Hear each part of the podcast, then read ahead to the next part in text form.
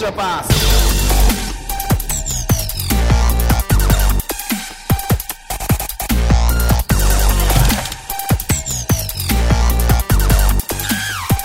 Hello. 皆さんお久しぶりです。エクストラパスポッドキャストです。ズボンです。えー、世界の謎と不思議を探求するスーパーミステリーハンター、慎太郎でございます。よろしくお願いします。ムー太郎じゃないんかいっていう話ですね。ずいぶん肩書きが長くなりましたね。よろしくお願いします。よろしくお願いします。はい。やり直す気はないっていうね。やり直さなくていいですよ、全然。はい。すいません。先週ちょっとね、お休みいただいちゃいましたんで、は2い週間空きましたけれども、は。はいい久しぶりですね。はい久しぶりです。よろしくお願いしまよろしす。くお願いしじゃまあ早す速ね、今日はちょっとお便りから読んでいこうかなと思うんですけども、はい。はい。えー、ズボンさん、慎太郎さん、こんばんは。こんばんは。スタッツについて少し詳しくなったタカラです。あー、宝さん、はい。土日はコロナの影響で中止となってしまった試合が多く出たのはとても残念でしたね。開催できたゲームについては面白い試合も多く楽しむことができましたが、今後シーズンを消化していけるかが不安が残る、えー週末でもありました。さて、先日は慎太郎さんのスタッツ入門イベント全編に参加し、えースタッツについて楽しく学ばせていただきありがとうございました。えー、こちらこそありがとうございます。慎太郎さんや宮本さんがよくスタッツを根拠に話をしているのを聞いて、項目名については耳にしたことがあるけれども、ふんわりとしか意味がわからないという項目が結構あったので、今回それぞれの項目の意味や目的について落とし込めてよかったなと思います。ありがとうございます。特に4ファクターってよく話に出てくると思うのですが、どれがその項目に当たるのかってことすら知らなかったので、その重要性についても知ることができました。今までボックススコアだけ見て、この選手の調子がいいな、すげえぐらいにしか思えなかった僕が、これからは学んだことを生か活用し、この試合はこういう要因が大きいから試合に勝てたんだな、と考えられるようになっていけたらと思います。はい、ありがとうございます。いいっすね。全然関係ないですが、マスクを外した慎太郎さんの顔を初めて見てイケメンやなと思いました、笑い。いつもは顔バレ防止とかでしょうか。ズボンさんのボケもさすがでしたが、それに対してバスケで乗る瞬発力もさすがだなと思いました。あと長くてすみませんが最後に質問です。えー、慎太郎さんは公式サイトが出しているスタッツをインプットにして、マクロとか数式で組んで最終的に様々な項目に集計しているのかなと思うのですが、そのあたりの流れを聞いてみたいなと思いました。企業秘密だったりす、しだったり、すでに他で話したりしていることだったらすみません。ではでは、スタッツ入門イベントの後編も楽しみにしています。お二人ともカツカレーの食べ過ぎには注意 して、体調には気をつけてシーズン終盤に向けてお過ごしくださいというお便りです。はい、ありがとうございます。えっとね、あの、前々回でも、あの、告知しましたけれども、い慎太郎さんのね、B リーグスタッツ入門はい、まあそんな感じであ。す B リーグ感染力アップ講座みたいなね。はい、うんそうです。はい。えー、スタッツのね、あの、ズームのセミナーをはい、 23日の日にやってね、えー前編が、で、後編が4月の2日かなはい、今週金曜日です。はい、金曜日にやるっていうことで、宝さん参加してくれてね。あありがとうございます僕も参加してみてましたけれども、はい。はい。まあ、すごい嬉しいですね、これはね。嬉しいですね。いや、宝さんとか、あとは、うん名前出してあれかもしれない。泉さんとか、うんうんえーうんうんメイさんとか、えっと、キヨパンさんっていはういはいは方いとかがいらしていただいて、その方がいっぱいこうチャットでね、お話ししてくれるんでうんうんうん、うん本当に助かりました。こうじゃないか、ああじゃないかとか、これですよねとか、リアクションすごいしてくれるし、はい面白い視点ももらえたので、本当に助けられたなと思います。 はい。そうですね。で、まあ、その後編だけもね、参加しても全然 OK なんですよね。はい。あの、前編もしご購入いただけたら動画はもう配信できますから、アーカイブ。あ、そっかそっか。そうです。あの、もし間に合わなかったとしても、なんだったら後編もいけないけど、前編後うんうん編聞いてみたいって方は、お買い求めいただければ、もう動画の URL バーンと渡しますんで。はい。動画は視聴期限とかってあるんですか一応切ろうかなと思ったんですけど、よく考えたら前編後編、どっちも後から聞いてみたいって人のために、ある程度残しとこうかなと思います。まあ、特にじゃあ、ほぼいいつまででも、まあ、あの、アカウントがなくならない限りは見れるような感じで考えておいて大丈夫ですそか、うっすね。ただ、スタッツって生ものなので、あんまり長い間やるとはいはいはい乖離しちゃう可能性があるんで、あの、なるほどまなあ、るほどうん今、4月ぐらいはやっとこうかなと思います。はい。なるほど。1ヶ月ぐらいはね。はい。わ、かりました。はい。ということで、あのね、URL ね、Twitter とかにも貼っときますんで、ぜひはいそちらからね、ちょっと参加をご検討いただければなっていうふうに思います。僕はもう参加するので、はい。あありがとうございます。両耳しっかり揃えて、あの、は慎太郎さんに、ははいい、800、800円しお支払いしなしたので、ありがとうございます。あの、ズボンさんのメールに、こう、業務連絡ですけど、ズボンさんのメールに僕のメールから全然、あの、 ドメインが通じませんって言われて、メールができなくて。いや、全然いいんえ、ですけなど。んでいや、一応、あの、URL とか全部メールで皆さんに一斉送信してるんですよ。BCC で。ガーって。ごめん、俺ね、ペイパルのね、メールね、あれ死んでるわ。ああー、そうなんですね。了うん解っ、す。言ってなかっ了解たっ。すごめんなさい。了解はい全然いいですそれは僕のミスでございます。はい。あのーいつよ LINE で送ってもらっちゃって。 面倒かもしれないけど。そうなるんですよ。そうなるんです。全然いいんですけど。あのー、あ、タラさん、多分僕がイケメンに見えるのだと大体多分あの、眼科行った方がいいと思います。全然。眼科行った方がいいかなと思いますよ。だいぶ目やられてると思います。いや、イケメンですよ、慎太郎さんは。やめてくださいイケメン慎太郎さんですよ。はやめい。てください。いや、僕はほら、やっぱね、顔知ってるから、そのマスク外した顔とし、ししん外してない顔のさ、差をそんなに感じないんだけまどあさ。確かにそうっすよね。確かにマスクしてないとそういうね、やっぱ違って見えるんだなっていうのは思うけどね。はい。うん。じゃあ僕もマスクして YouTube ライブやろうかな。そうですね。絶賛つけていきたいと思っ てます。はい。いや、何質問が一件ありましたよね。えっと、そうでマすねクロ組んでやってるんですかみたいなことだったんですけどうんうんうんうんう、んえーっと、全然企業秘密でも何でもなくて、ただ単純に、今僕は、ちょっとヘボくて、まだまだ。うんうんうんうんあの、ボックススコアとか、PI、あの、ミスクスタッツをコピペ、エクセルにバッとコピペすれば、ずらっと全部出るようになってるって感じです。まあそっちの方が早いよね、でもね。そうっすん。で、本当はスクレーピングとかをやりたいんですけど、はいはいはい。ちょっと僕のエクセルちょっととの整合性とか、今回みたいに試合が中止になったりするとやばいんですよ。うんうんうんうんうん。ロジックがずれちゃうんで。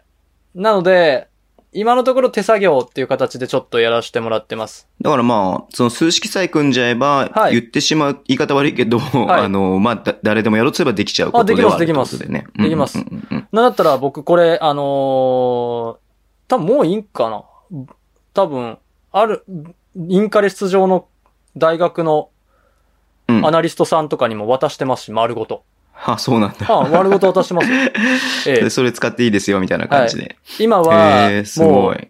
あの、羽ばたいてらっしゃいますよ。業界に。B リーグ業界に羽ばたいてらっしゃいますよ。へえそうなんだ僕のエクセルが活躍してることを祈ってます。ほうほうほうほうほはういほう。なるほど。わかりました。はい。じゃあ、そんな感じで、またちょっと次回僕も楽しみにしてますんで。ありがとうございます。いや、本当にね、はい本当に好評で、楽しかったって言ってくれる人が多くて助かってます。うんそうだよね。結構人うん選ぶんで、数字って。まあ、そうだね。興味がないし、そそうそうこそをね、っていうふうに、ねう、んそこにベクトルが向かない人もたくさんいるだろうし。う。うんうんうんニッチもニッチな需要なので。でもそれでも、オンライン当日で9人。で、もちろんあの、はいいけませんって人が結構いるんですけど、その人たちうもんうんうんいらっしゃれば、まあ普通に一クラスぐらいはいただいてるんで、本当にありがたいなと思ってます。うん、どうしようかと思って、俺はさ、ライブで入ってさ、俺しかいなかったら。いや、もうね、正直ね、僕も確保しましたよ。うん。アーカイブでいいやって。まあそれでもいいんですよ、ね全然。アーカイブでいいやそでれいいんでは、すけどそれはないだろうなとは思ったけれどもね。はいやっぱでもやっぱり生で聞いて、その瞬間その瞬間に分かんないこととかそうをやそっうぱそう聞けた方が、まあまあ、価値、価値はより高まるよね。もちろそうそうんそう動画でももちろんいいとは思うんだけれども。うんうんうんうんやっぱりこう、レスポンスができるのですぐに。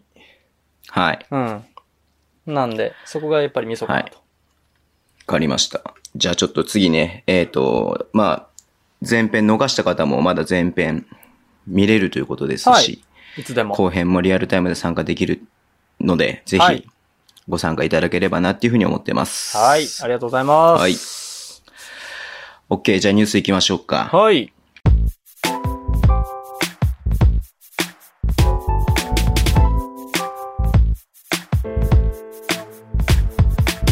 ニュースです。はい。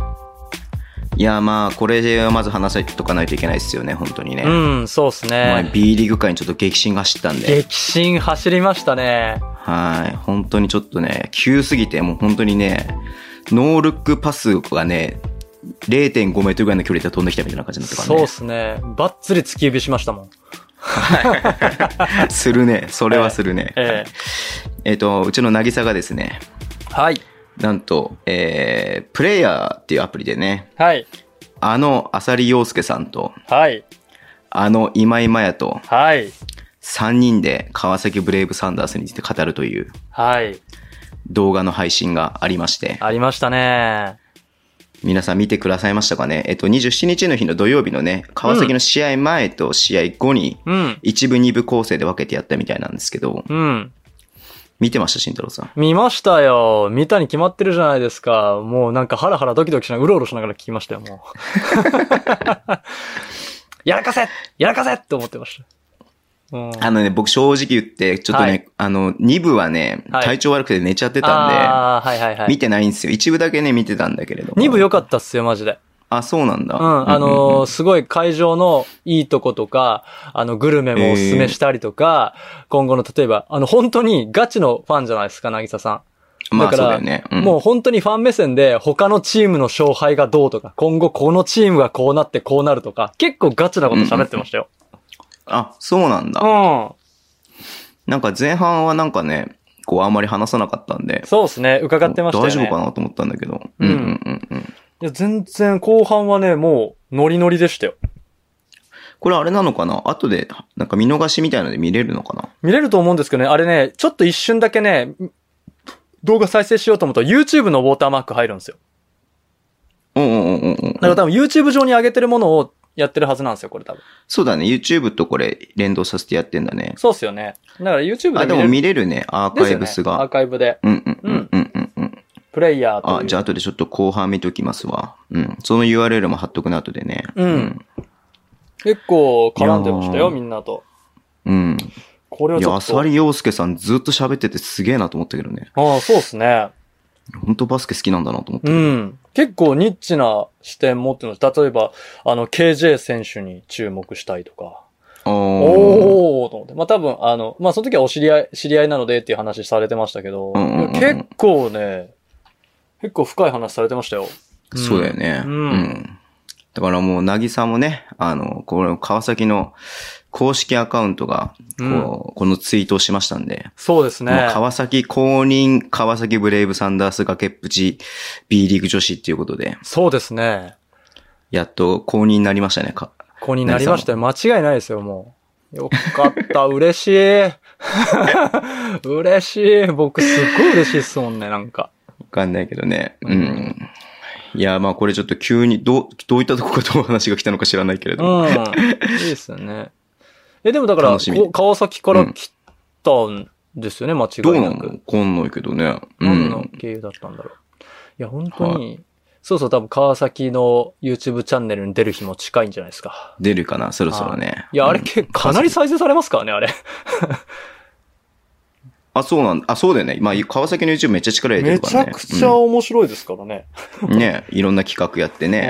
ううんん。うんファジーカスにゲーセンのバスケットゲームとかやらせるからね。そうそううん。そうそうそうそうそうそう。めっちゃおもろいですよね。オッケー。じゃあ次、まあ、あと、まあ、そんな、やっぱりどうしてもコロナのね、ニュースが多くなっちゃって、まあねちょってとネまあ、ガテそィブれなはニュース拾になっりてまっすてよねも、ちょっと仕方ないかなっていうふうに思っているし、うんまあ、うん皆さん多分ご存知だとは思いますんで、うんまあね、先週、先々週か B2 で結構ね、広がっちゃってる感がね、山形とかあったんだけれども。ありました。ね。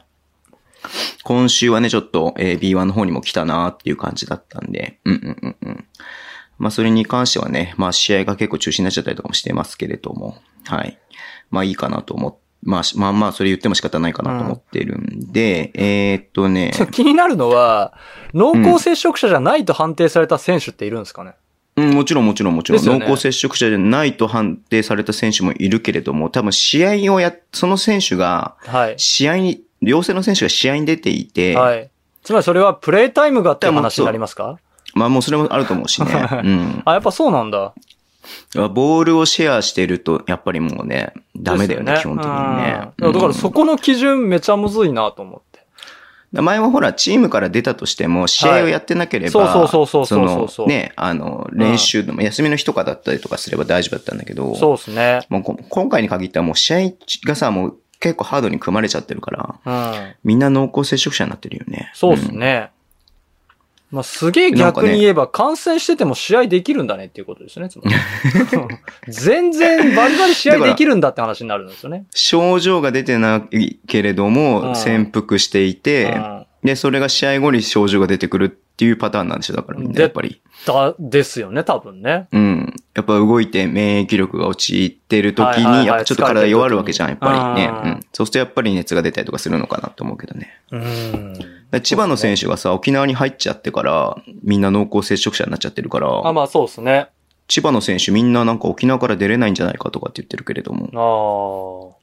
普通に考えればね、飛行機乗れないもんね、濃厚そう接なんで触す者だよね。だとかねら、。どうやって帰るんだろうみたいな話になりますよね。ねうん。普通2週間沖縄住まいなのかな。バカンス、来た。いやいやいや、バカンスできないでしょ、だって。 できない。ずっと隔離外出れないんだか。ら隔離ですね。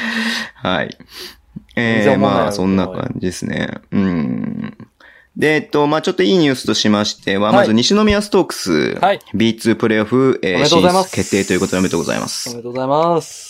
いやー、後半戦ね、強いからね。まくりました連ね。勝、連勝バリバリしてるからね。 ええうんで、えっ、と、ちょっと見よっか。今の段階で、えー、マジックが、えー、5。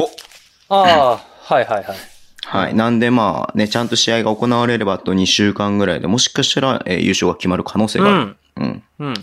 はい。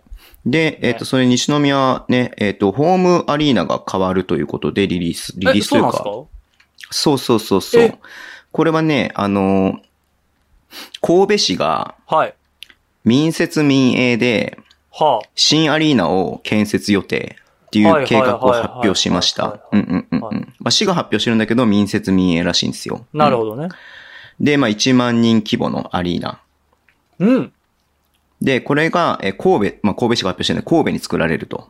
はいはいはいはいはいはいはい。で、西宮はね、もちろん、あの、神戸市じゃなくて西宮なんで。西宮ですよ。はい。えっ、と、ごめん、関西のその土地感がよくわかんない。近いとか遠いとか僕はわかんない から、慎太郎さんの方が詳しいと思うんだけれどそうも。っすね。んそうっすね。ははい。で、まあ B1 がね、あの、今後5000人以上アリーナを確保しなきゃいけないっていう規定になってくると思うんで。い。はい。なんで、えー2024年かな、うん ?2024 シーズンからは、うんえーホームタウンを神戸市に移すはい。という、えー計画であるそうです。まあ、いいんはいじゃないですかね。うん。うんうんうんうんうんうん。うん、間違いなく、あのー人も増えるでしょうしね。うん、と思いますそうだね。うん。どうなのし、し、し、なんつうの、その、町の規模としてやっぱ神戸っていう町とは、い西宮市っていう市で考えたら、まあ、ごめんね、僕の関東の人間の感覚からすると、はい。ぶっちぎりで神戸の方が知名度は高いんだけどさ。まあ、そうですよね。まあ、でも、うん、あのーまあ、まあ、でもそうですね、神戸の方が、まあ、ちょっとね、まあ、なんでしょうね。あの、関西の他の大阪とか滋賀とか言いましたうんけうんうんうど、んどうもなんかこう、神戸の人はこう、なんちゅうの、こう、ハイソサイエティぶってるみたいなね、なんかそういう派閥があったりするわけですけど、実際そうでもないんですけど、うん、なんかね、なんかもそうなうんだ神戸はちょっとなんか、もうなんかぶってはるでっていうような感じはありますけど ね。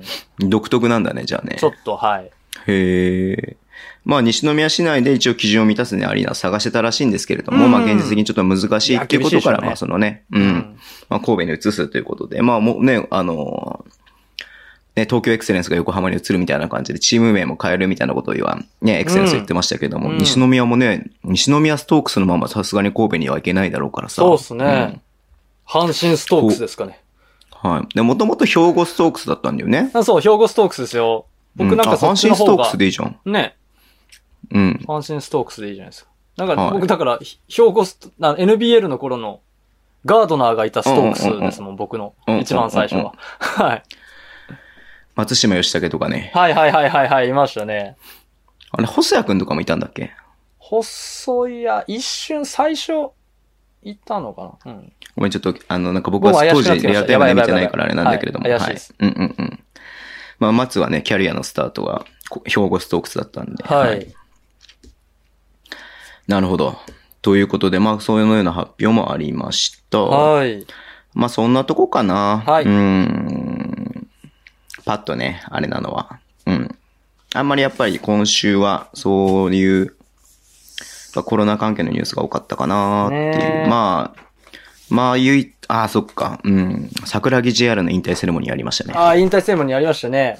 う。うんん。セレモニまーあ試合がね、だけやっそうそうそうですそよう、ねそうなんですよ。うん。そう、試合がね、中止になっちゃったんで、直前で。はい。まあ、やらないのかなと思いましたら、セレモニーだけやって、1時間半ぐらいのね、うん YouTube ライブでうん中継をしして、はい。でももちろんね、そのチケット持ってるお客さんは入っていいですよっていう風になっていて。はいうんまあよかったよね。まあよかったっす昨シーズンね、あんな形でね、ちょっとね。そうそうそうそうあんな形っていうかちゃんと折れなかったからね。うん。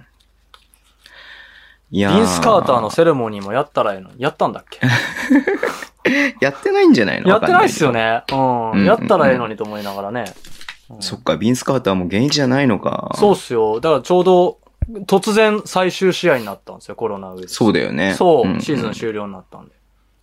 最後ね、スリー決めたよね。アトランそタう、でね。そう、んそう、ホークスでね。うん。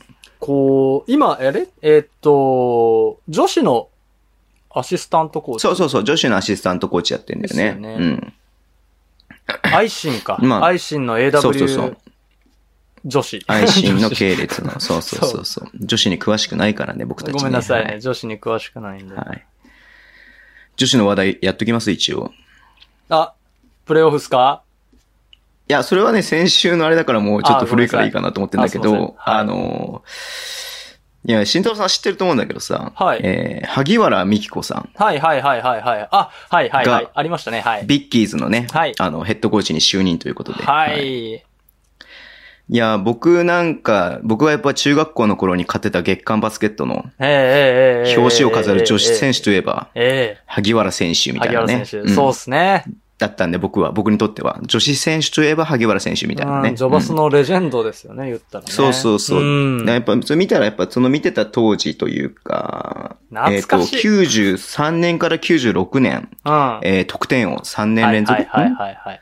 4年連続か。はいうんなんで、まあ僕はちょうど中学校とか高校でバスケをね、やってて、月月間バスケットを買ってた頃がちょうどその頃だったんで。うん僕もちょうどバスケットを始めたぐらいの頃ですね。96年って言ううんうんうと、ちょうど月間バスケを呼んでた頃ですね。そうだよね友達の家うんで。はい。で、その後 N、NL、え、ごめん、WNBA。 WNBA、はい。はい。えー、2シーズンやっそうて、最後ジャパンエナジーに戻って、えーと、ジャをパンエナというジはいあ、そうー。そうそう、今で言うジャパンエナジジー。 懐かしい。ー。 ジャパンエナジーですよ。ジャパンエナジーですよ。はい。で、もちろん代表経験もあり、えええ。ー引退後は、えっ、と、オリンピックのね、だ代表のアシスタントコーチやっていたりとか、これだから内海さんと一緒に、あ、内海さんそも前っか。かもっ、と全然前か。 AC やってらしたんですね。うんうんうんうん。まあ、そらそうか。で、ユニバーシアードの、えーヘッドコーチとか、アンダーカテゴリーの女子のヘッドコーチとかやっていいてや、、それいいっすね。で、ビッキーズにヘうんッドコーチとして、えー招集されたということで。はいうんいいよね、なんかこのまた楽しビみッキーズってのがいいよビッね。キーズ行っていいのがいいですよね。ね、バリバリの企業チーム、ジそャうパンエナジー、そうそうねそう。、経験して、うんはい、代表をやって、ではいそこでくプロチームに行くのみたいなね。ええうんうんでなんか今、これがま下た克上をチャレ狙ンうジチームですかそうだらよね。ねチャレンジするチームなんで、ビッチキャーレズンは。ジングだよね、だからね。ううんこれがいいなと思って見てましたけど。いやマジでヘッドコーチ見に行きたいですもん。失礼な話ですけど。マジで。 僕、ビッキーズいい選手います、いっぱい。ええ宮本さんには申し訳ないですけど、女子がそこまで本当カバーできてないので。はい。まあ、宮本君にいろいろ教えてもらいましょう、じゃあまた。そうですね。あと、まあ、ごめんなさい。ちょっとこれ最後にしますけど、これ言おうと思って忘れてたわ。えっ、と、はいポストシーズンね、あのはいはいはいあ決まったなファイナルとか、はいはいえーセミファイナルとかの、えー日程が決まりました。うん。こう決まっちゃっていいんすかこれ本当に。大丈夫ですかね これ。いや、やるでしょ。まあ、まあ一応ね、前のし、あの前の時話したかもしれないけれども、シーズンの、えっ、と、ね、成立要件は充足してるってことなんで、うん。いや、だから仮に中もう止レギュラが、ーだシーかズンら、本当に中止のまま行くってことですよね、つまりね。もし、そうそう、そういうことだと、そういうことだと思う。うんうんうん大体できればやるけどっていう。うん。やらないんじゃないのやらないっすよね、多分ね。だって、もう平日もガッチガチに入っちゃってて、うん。で、そのファイナルま、あの、プレイオフまで1週間しか空いてないからさ。そう。んそれで多分、千葉とか連戦やったらもうボロボロでチャンピオンシップだから、うん僕はやらなくていいかなと思ってるんですけどね。うん。多分やらないんじゃないのかうんうんうな。ん体感も今更抑えられないし、あとそう1そヶうそうそう月でさ。そううそんうっそうそう。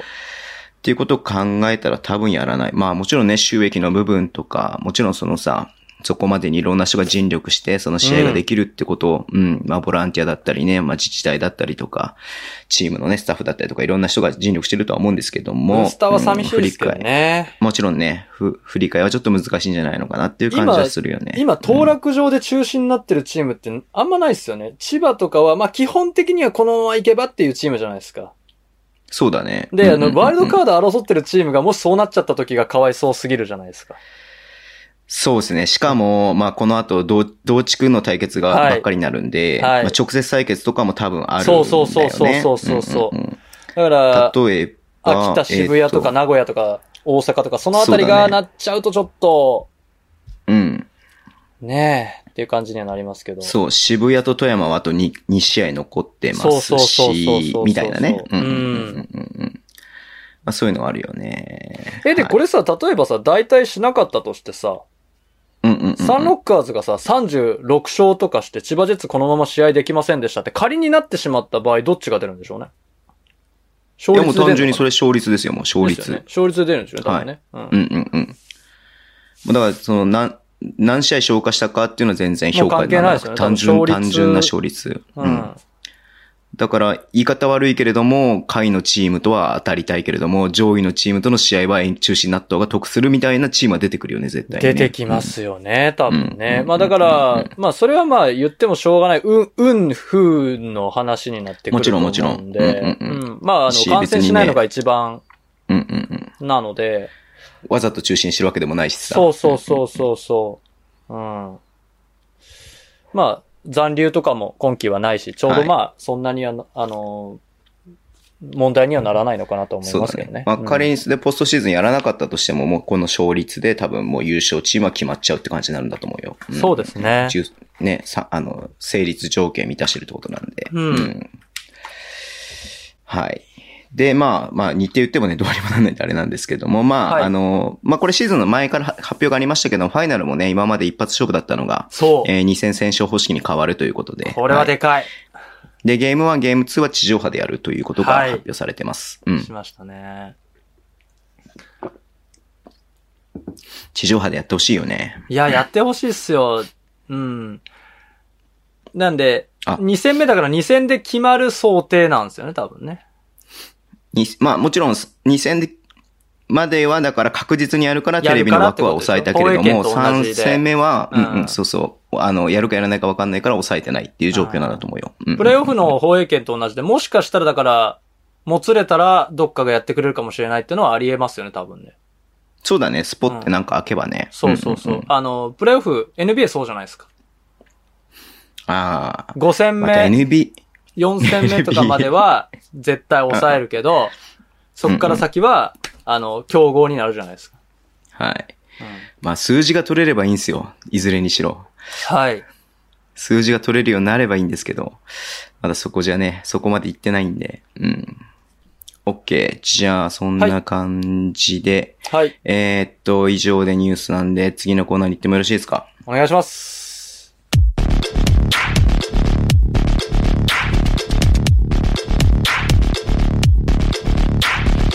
エッグパーティーよいしょーはいはい。 !2 週空いてしまいましたんで、この間僕たちは、ね、4節分予想してましたん で、そうっすよ。この4節全部をね、振り返ると大変なことになりますんで。なりますね。えっ、と、まず結果だけね、さらっとおさえ、お、あの、おさらいしていこうと思ってます。はいえー17日の日には渋谷と東京を予想しまして、はい。えー結果的には東、えー渋谷が勝ちました。渋谷の予想、渋谷の勝利を予想していたのが、えーズボン、もたまさん、こぼんのさん、はいこしょうさんと、なんと4人だけ。はい。で、えっと、一番近かったのがこぼんのさん。はい。で、2番目にに近かったのがズボンと、えー、こしょうさんということで。はい。はい。で、えーっと、その次の、その週末が、えー、20、20、21の試合が島根と新州の試合。はい。はい。えーこれがゲーム1が、えー、新州が勝ちまして、ゲーム2島根勝ちました。はい。えーっと、初日一番近かったのが慎太郎さんと渚。はい。おお。で、3番目が FNLI 君。うん。で、えゲーム2一番近かったのが、コボンノーさんとエリゴーくん。なんと二人ともピタリ賞。大賞でしたね。。はいい。で、3番目が、もたまさんとなぎさん。はい。はい。なぎさって期間日がない。もうちょいちょい当ててくるからね、ほん、ちょいちょいつか、コンスタントに当ててくるからね。うんはい、で、えー24、ね、この間の水曜日の試合は、えー滋賀と大阪の試合を予想しまして、はい大阪が勝ちました。はい。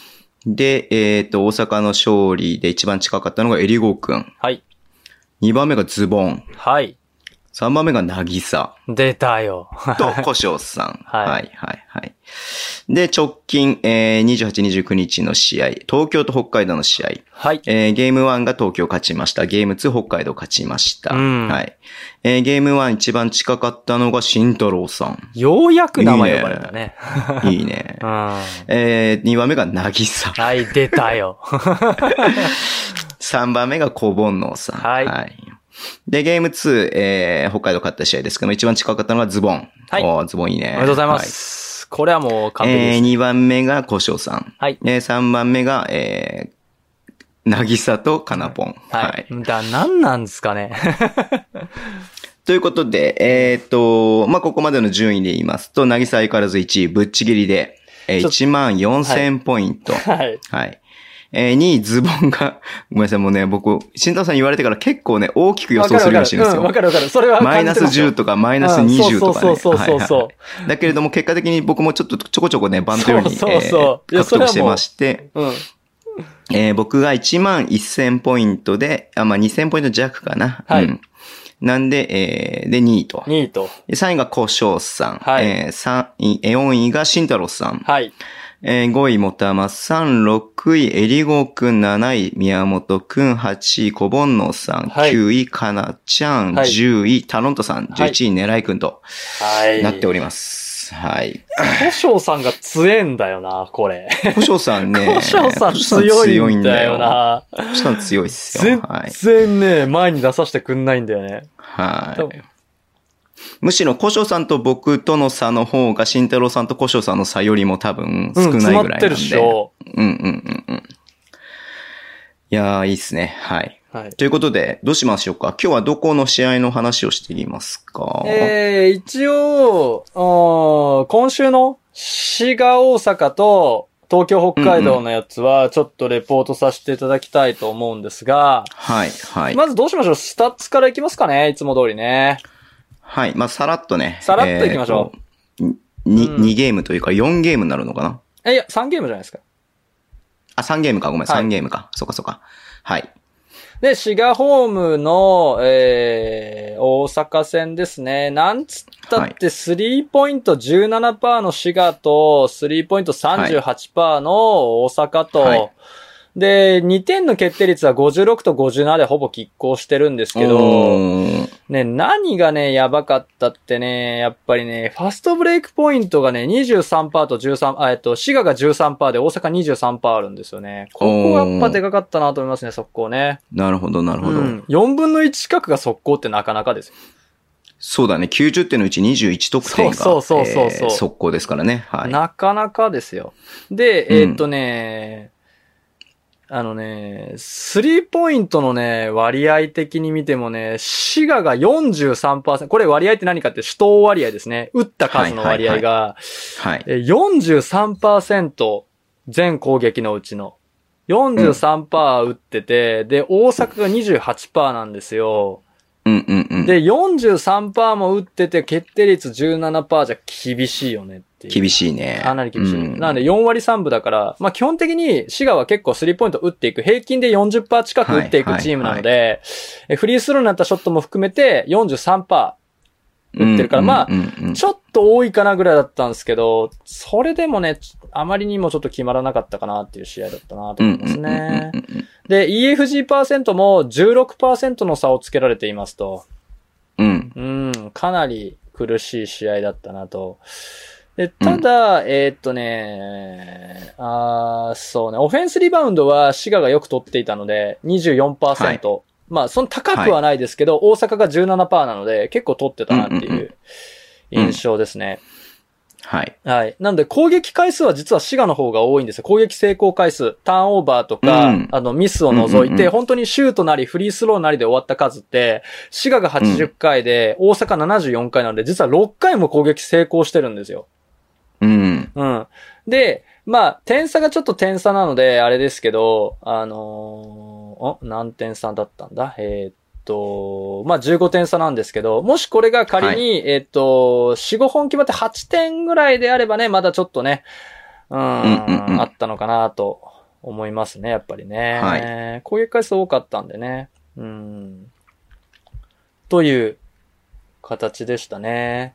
うん。で、試合内容はちょっとサザエさん風にね、これちょっとい、あの、ズボンさんの、あの、アドバイスいただいて、ちょっとし、あの、長えっていうことで、確かに長えなと思ってるんで、あの、ポイントを絞っていきますね。はい。はいはいはいはいはい。えー、まず、えー、死がうん。止められないトランジションディフェンス。 ね。あー止められないトランジション。えー、死が消えるペイントタッチ。え、どういうこと どういうことえー、大どういう阪、こスイッチスイッチ鬼ディフェンスの3本です。また見てくださいね、ということで、とはやらせていただきたいんですけど、まずね、滋賀のね、ディフェンスがね、まあ、大阪のオフェンスが良かったっていうのはあるんですけど、2クォーター、僕が見たのは、特に今回話すのは勝負を分けた2クォーターですね。点差がガリッと開いた。てか、その点差はいそのままじゃんっていうはい。はい。ところがあるんですけど、えー点差で言うと17対28。はい17対28 11点ね、大阪が前に出たって試合ですね。あー、コーターですそね。うそうそう、はいそれがね、何がやばかったってね、これがほぼ全てラスト5分、6分5分の出来事だったってことなんですよ。うーん。うん。でね、えっと、滋賀がね、まあ、トランジション守れない。はいはいはいうんはあのね、あまず、えっと、何が大阪のトランジション良かったかって、スタッツ選手が走ってたんですよね。い。うんうんうん。あ、のー統計的に、これ NBA のデータで申し訳ないんですけど、統計的にセンターが走るゲーム、チームってペースが速くなるんですよ。はいはいはいはい。だから、それ、れ多分間違いなく指示なんですよ。センターが走れっていうのは、おそらくテンジヘッドコーチの指示で、それでハイペースオフェンスにしていってるんだと思うんですね。で、それがバリバリ決まって、それで確かね、トランジションだけでラスト5分で9-0食らってんですよね。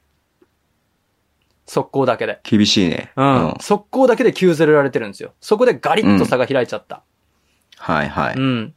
これがやっぱり止まらないトランジション。やっぱりニュービル選手、晴山ケビン選手一人で止めるのはかなり厳しい。確かにね。ううん。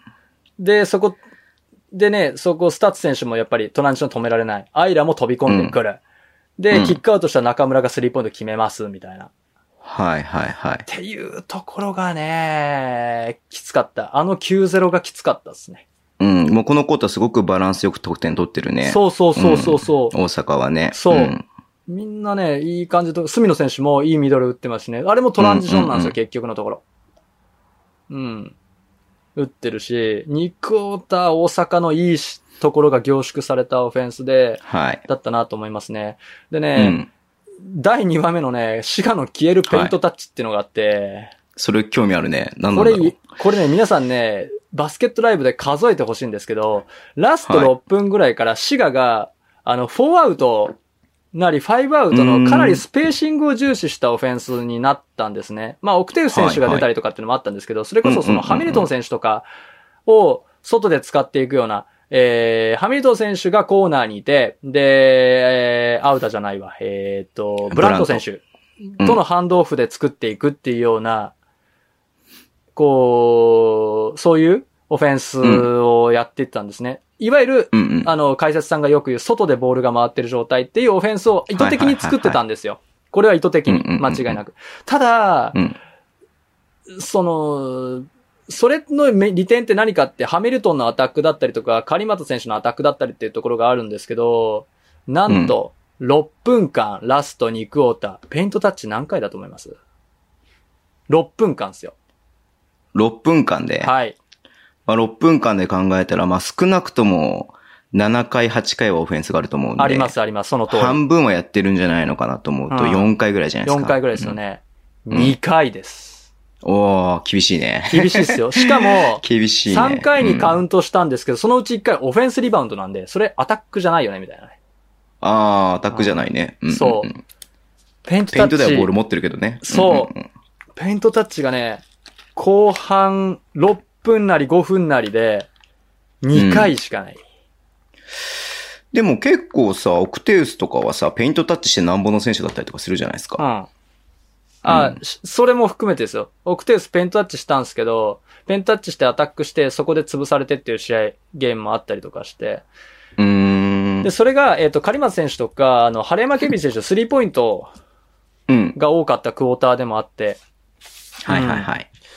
かなりね、こうね、ハンドオフ、逆サイドから、えー、逆サイドに振って、ステップアップピックアンドロールとかで作っていく。実にこう、うんうんうんうんモーションオフェンス、いわゆる、あの、うんヨーロピアンなモーションオフェンスを展開していたクォーター、シガがね、だったんですけど、それがかなり裏目に出て、スリーポイント11分の1ですよ。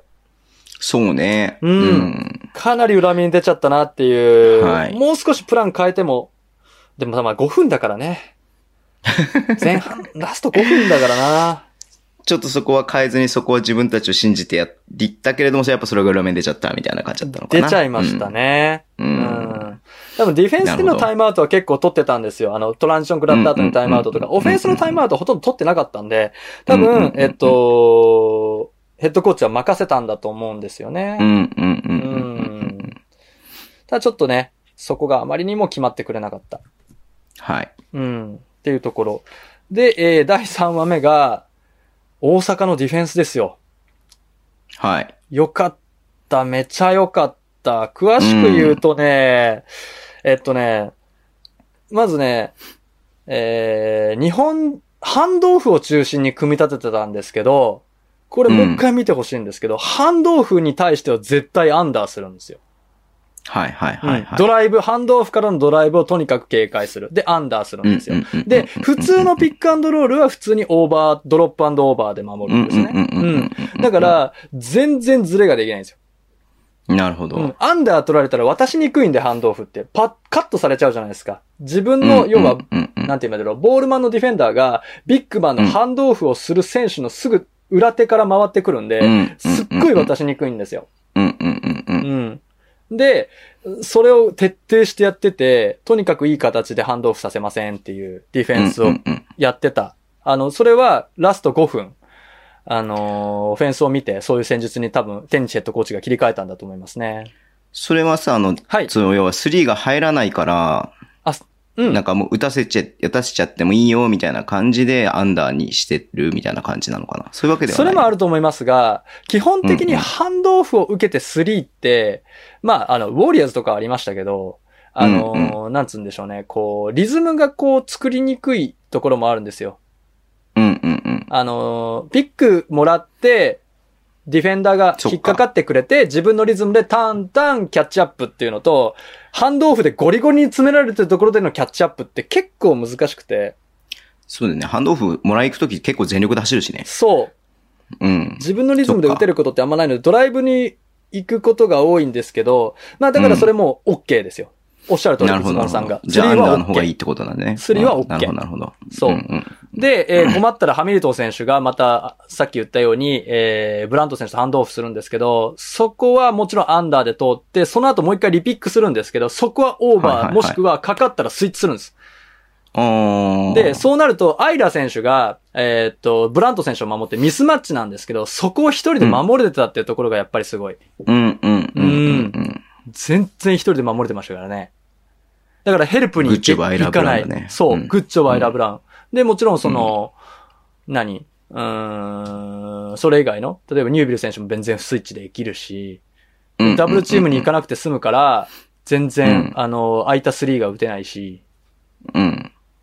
やっぱりスイッチって一番ズレが生まれにくいデディフェうンんうんスなので、もうちょっとスイッチアタックのバリエーションがあってもよかったのかなと思いますけどね。うんなるほどね。うんほうほうほうう。ん。そこですね。あとは日本人選手の隅野選手とか、あと中村選手のディフェンスもめちゃくちゃ良くて、うんうんうん。えっと、がっつりスクリーン引っかかってるのに追いかけて前に出るみたいなシーンが結う構あって、ん。うん、隅野選手と中村選手。いやー、良かった。うん。まあ、二人ともディフェンスうまいよね。そうそうそうそうそうそうそう。なんかね、こう、トランジションオフェンスが結構ピックアップ、ハイライトプレイでピックアップされるんですけど、あのね、うん。本当にね、あれ、 今、ピックかかってたよねっていう。あれ、かかってたよねなんで前にいんのもうみたい河村くんはサイズがある割に走れて、かつ手も長いっていう感じだもんね。そうそうそうそうそうそうそう。だからそこをね、やっぱり見落としがちですけど、そこの逆サイドに振られた時のステップアップスクリーンって結構かかりがちなんですよ、やっぱうり。んうんううんん、うん。そこかかってもしっかり守りきれてた、全然ズレができないからペイントタッチできなくて、外回してスリー打って入りませんみたいなうん。展開だったかなと思いますね。なるほど。うん。 3本ですね。3本仕立てですね。はい3本立てで行かせていただきました。はい。え、それ片やですよ。大阪は全然ちょっと話変わりますけど、ペイントタッチね、5分、ラスト5分でね、7回ぐらいあるんですよ。ああ、あの、全然違う、ね。それもね、トランジション。ン僕抜いたの。ええトランジション抜いて抜いて、抜い。て、7回あった。うんうんで、。セットしてから7回やったってことそうあっだたね。まあ、そうだね。ニュービルもそうだし、アイラもそうだし。まあ、もちろんトランジション。ョン抜けて、あの、ゴール下ぐるっと回ってカッティングへのパスとかも含めてですけどね。もちろんそうれ。んうんうんうん、うんまあ、それもトランンジションだとトランジションなんだけど、うん。うん。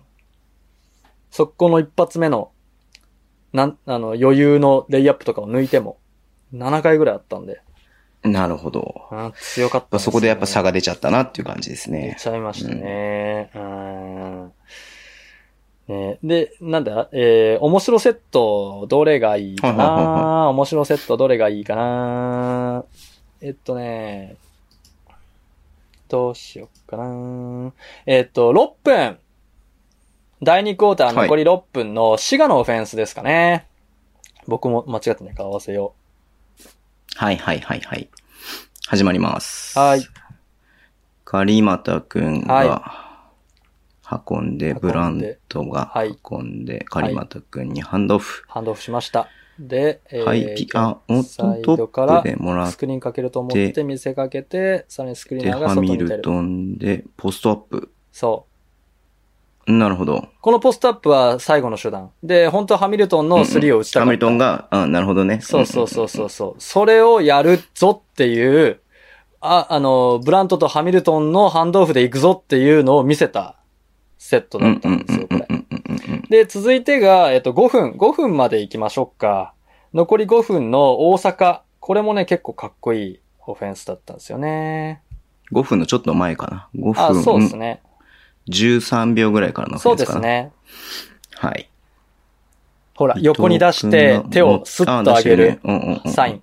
ラムピックでハイピックかけて、はい、クリアアおーなるウほト。どこれ綺はいは麗。いはいはいはいはい。これ美しいでしょう綺麗だね。ううんん。ハンドサインは多分横に手を広げてうんうんうんうん。ですね。伊藤選手の。で、ジッこれパースタかけッツのて、前に、はい。スタッツの前にこれ誰だあ、隅野。隅野選手ですすよ。あーで、隅野選手がジッパーでボールをもらうと見せかけて、えーっと、スタッツ選手にスクリーンをかけると見せかけてコーナーに行くんです。そうだね。ううんん。なんかおとりみたいな感じになってそるうね。そうそう。これーゴーストスクリーンとかって言ったりもするんですけどね。そういう動きをしながらもらってて最終的にはピックする。で、ピックしたらしっかりアイラ選手がインサイドでクリアアウトでしっかりドライブコースを開ける。うんうんん。そうすることによってヘルプが全然来れない形をそう作だね。ってるんですよね。うんうんうんうんうん。これはね、美しいオフェンスだった。実にヨーロはいピアシンンな。プルだけれども、そうそうそうそうそうそうそう。っていう感じだね。うんうんうんうん。ヘルプが誰一人出れてないでしょ。はい。うん。確かに。これは美しかった。うん。というような試合でございましたと。はい。ありがとうございます。はいじゃあ続きまして、は東い京と北海道の話しますか、これはね、面白かったね。これもうスタッツとかいいでしょう、もう。 スタッツとかいいでしょう、これはもう。この試合はえっす、1ゲーム目ですかね。先にじゃあちょっと結果をあ、まそうずですね。話結し果おます。願いします。えーゲーム1が、はい。えー東京が103対96、まあはいオーバータイムの末に、えー東京が勝った試合でしたう。ん。で、ゲーム2が、えー79対96でうん北海道が勝ったという試合でした。うんうんはい。お便り来てるんで一つ読んじゃっていいですか、先に。はい、お願いします。はい。えー、ずさん、慎太郎さん、こんばんは。ポンプフェイクなかなぽんです。あ、はい。北海道対アルバルクのゲーム2、本当に最高すぎて、今日のポッドキャストはその話で2時間過ぎてしまうのではないでしょうか。えー試合内容はお二人が細かく話されはお話しされると思うので触れませんが、とにかくあの瞬間を必死で頑張る選手たちがいて、それを応援する私たちがいて、バスケって最高と改めて思いました。 はい。なんかもはや予せ予想とかどうでもいいよね。別 に順位悪いから言ってるわけじゃないから。1位でも絶対に同じこと言ってるから。では、えーバスケで繋がった皆さんとの縁にも本当に感謝だなと思うので、クパの皆さんもいつもいつもありがとう。うんいいこと言ったから1000点ちょうだい、バイビ ーというお便りなんですけれども。はい。あげたいっすよね。いやー、まあそうっすね。ゲーム1がね、あの、うんまあレバンが北海道ブースターの、あれで言っちゃいますけれども、あーいやー、本当にうん。うん。オーバータイム、はでね、本当惜しかったというか悔しい感じだったんで、はいまあそれをね、ゲーム2でしっかり晴らしてくれたなっていうのがあったんで、まあレバンがブースターとしては本当に、えー良かったなっていう説でしたけれども。はいうんうんうんうんこはいれね、すごい試合ですよ。僕ね、あの、ゲーム2は、むしろ、はいゲーム2確かに北海道ブースターさんにとってはゲーム2がおも気持ちよかったと思うんですけど、むしろね、すべてはゲーム1に布石が打たれていたので、はい。うん僕はこのゲーム1の4クォーター、はい。オーバータイムに東京が持ち込んだ4クォーターこそ、布石だったなと僕は思っています。おーはいはい。で、えっとね、じゃあ、またあの、3本立てで行かせていただきますけれども、 はいはいはいはい一はつい。えー一つ目、北今海道。週の、今今週の週の慎太郎さんですね。はい、今週の慎太郎でいきます。注目はトピックですね。北海道、はいそのセットしか、そのセットしか使わんのが第一話です ね。はい。うん。で、 これも俺奇それ跡なん、だ。俺も超思った。思俺ったもっす超よ思ねっ。た。そそれのセットしか使わんうのつ。か誰もが思ったと思った。ええ第2話、北海道、名誉のピックアンドポップしか勝たん。 うん。うん。うん。はいはいはい。第3話、東京のスイッチアタックがまさかの不発。ああと。いうところですね。なるほどなるほどは。はいえ、慎太郎さんが言う前に言っちゃっていいそれ。はい、いいっすよ。そのセットしか使わんのってやつ。はい。えーっ、と、まず左、左側で、はい。ジャワットが、はい葛原大地にダウンスクリーンをスかクリけーンて、をかけます。はい。はい。葛原大地がウィングでもらっても、らいますよ。はい。で、名誉とピックプレイをして、はい。で、まあその後はまあいろんな展開があるみたいな。名誉のポップアウトから そうだね。まあ、ね朝日がそこで、ね、絡んできたりとかもしたりとかもするけれども。逆サイドのはい展開してスクスクリーンがありますけど。あのーよく言われるあの、シカゴアクションとか、ズームアクションって言われるエントリーなんですね。あのーはいダウンスクリーンをかけながらハンドオフでもらううんうんうと。んでそこから、えーハンドオフした選手にチェイスして、またピックアンドロールかけていくと。本当によく見いや、る。本当に。うん。1分に1回ぐらいやってた。なん、なんでそれしかやらないのってずっと見てて 思ったうんん、だいけやど。だから、これがもう完全にね、あのね、はい。あのーこれも第1話と第2話ほぼ同じなんですけど、あのーアルバルク東京対策なんですよ。はいはいはいはいはいはい。うん。で、えっと、もう、あのーアルバルク東京のディフェンスっていうのは、もう親の顔より見たディープドロップなんですね。うんうんうんううんん。かなり深い位置まで下がって、まあドロップにもいろいろ種類があるんですけど、まああ、い東京の方はディープドロップって言って、結構フリースローよりも下のペイントエリアぐらいまでピックアンドロールが始まったら下がると。うんうんうんうん。で、その間にボールマンがオーバーして、ボールマンをカバーするのを待つと。で、最悪スイッチするみたいな。レイトスイッチって言うんですけうんうんうんうど、それをやるのが、もう3年ぐらいやり続けてるのがアルバルクなんですよ。はい。うん。で、えー、それに対して、一番やられて嫌なのがポップアウトなんですよ。はいはいはいはい、はいうんなぜならギャップがむちゃくちゃできるから。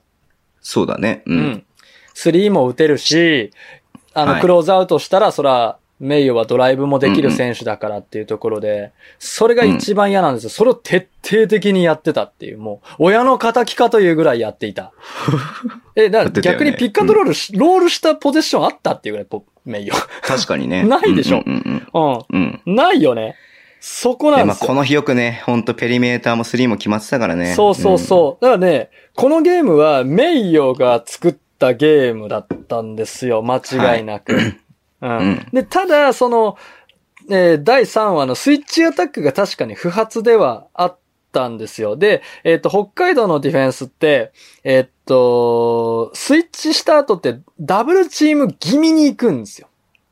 すごいディフェンスをちっちゃゃくして、あうの、んなんつうの、なんつうの、カバディみたいな動きするんです。わかりますうんうんうんうんうん。ちょっと行って戻って、ちょっと行って戻ってみたいな。うん。あの、橋本龍馬先生の動きがかなり可愛かったんで見てほしいんですけどはい。めっちゃわかる、それ。ちょっとでも戻ってみたいな形にするんですよ。そうすると、非常にこのミスマッチのアタックがやりにくいんですよね、東京としてはう。んうんうんうんうんうん。でも、ただ、この日はキックアウト3の須田選手が3連続で入ったりとか、それがあそうっね、た。本当だ、そう、本当ね、そうんの3交代4交代は結構入ったからね。入りまし。た。うん。あのーそこ、そこで、根性の逆転につなげたっていうところだと思いますね。うん。もうだってオーバータイムもお同じだもの。そうだよね。ほんま、ただね、あのね、あのーすごい、あの、北海道が、なんかもうスイッチしてミスマッチになったらもうダブルじゃなくてトリプルまで行くぜってやってたのがオーバータイムで。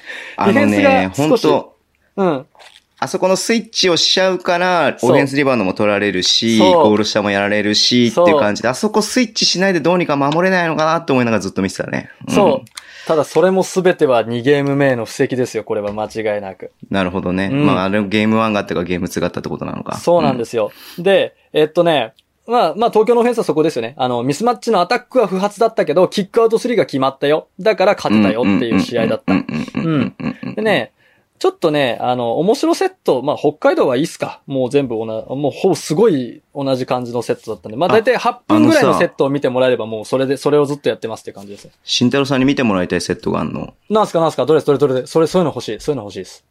ラストポゼッション、レバンガの。あ、え、オーバータイムのそう。あのね、クライスさんも、うん。なんか変な動きしてますよ。変な、変な感じですよ、みたいなこと言ってたんでね。あ、そうなんですかえっ、ー、とね、これだ。オーバータイムのはい。残り51秒。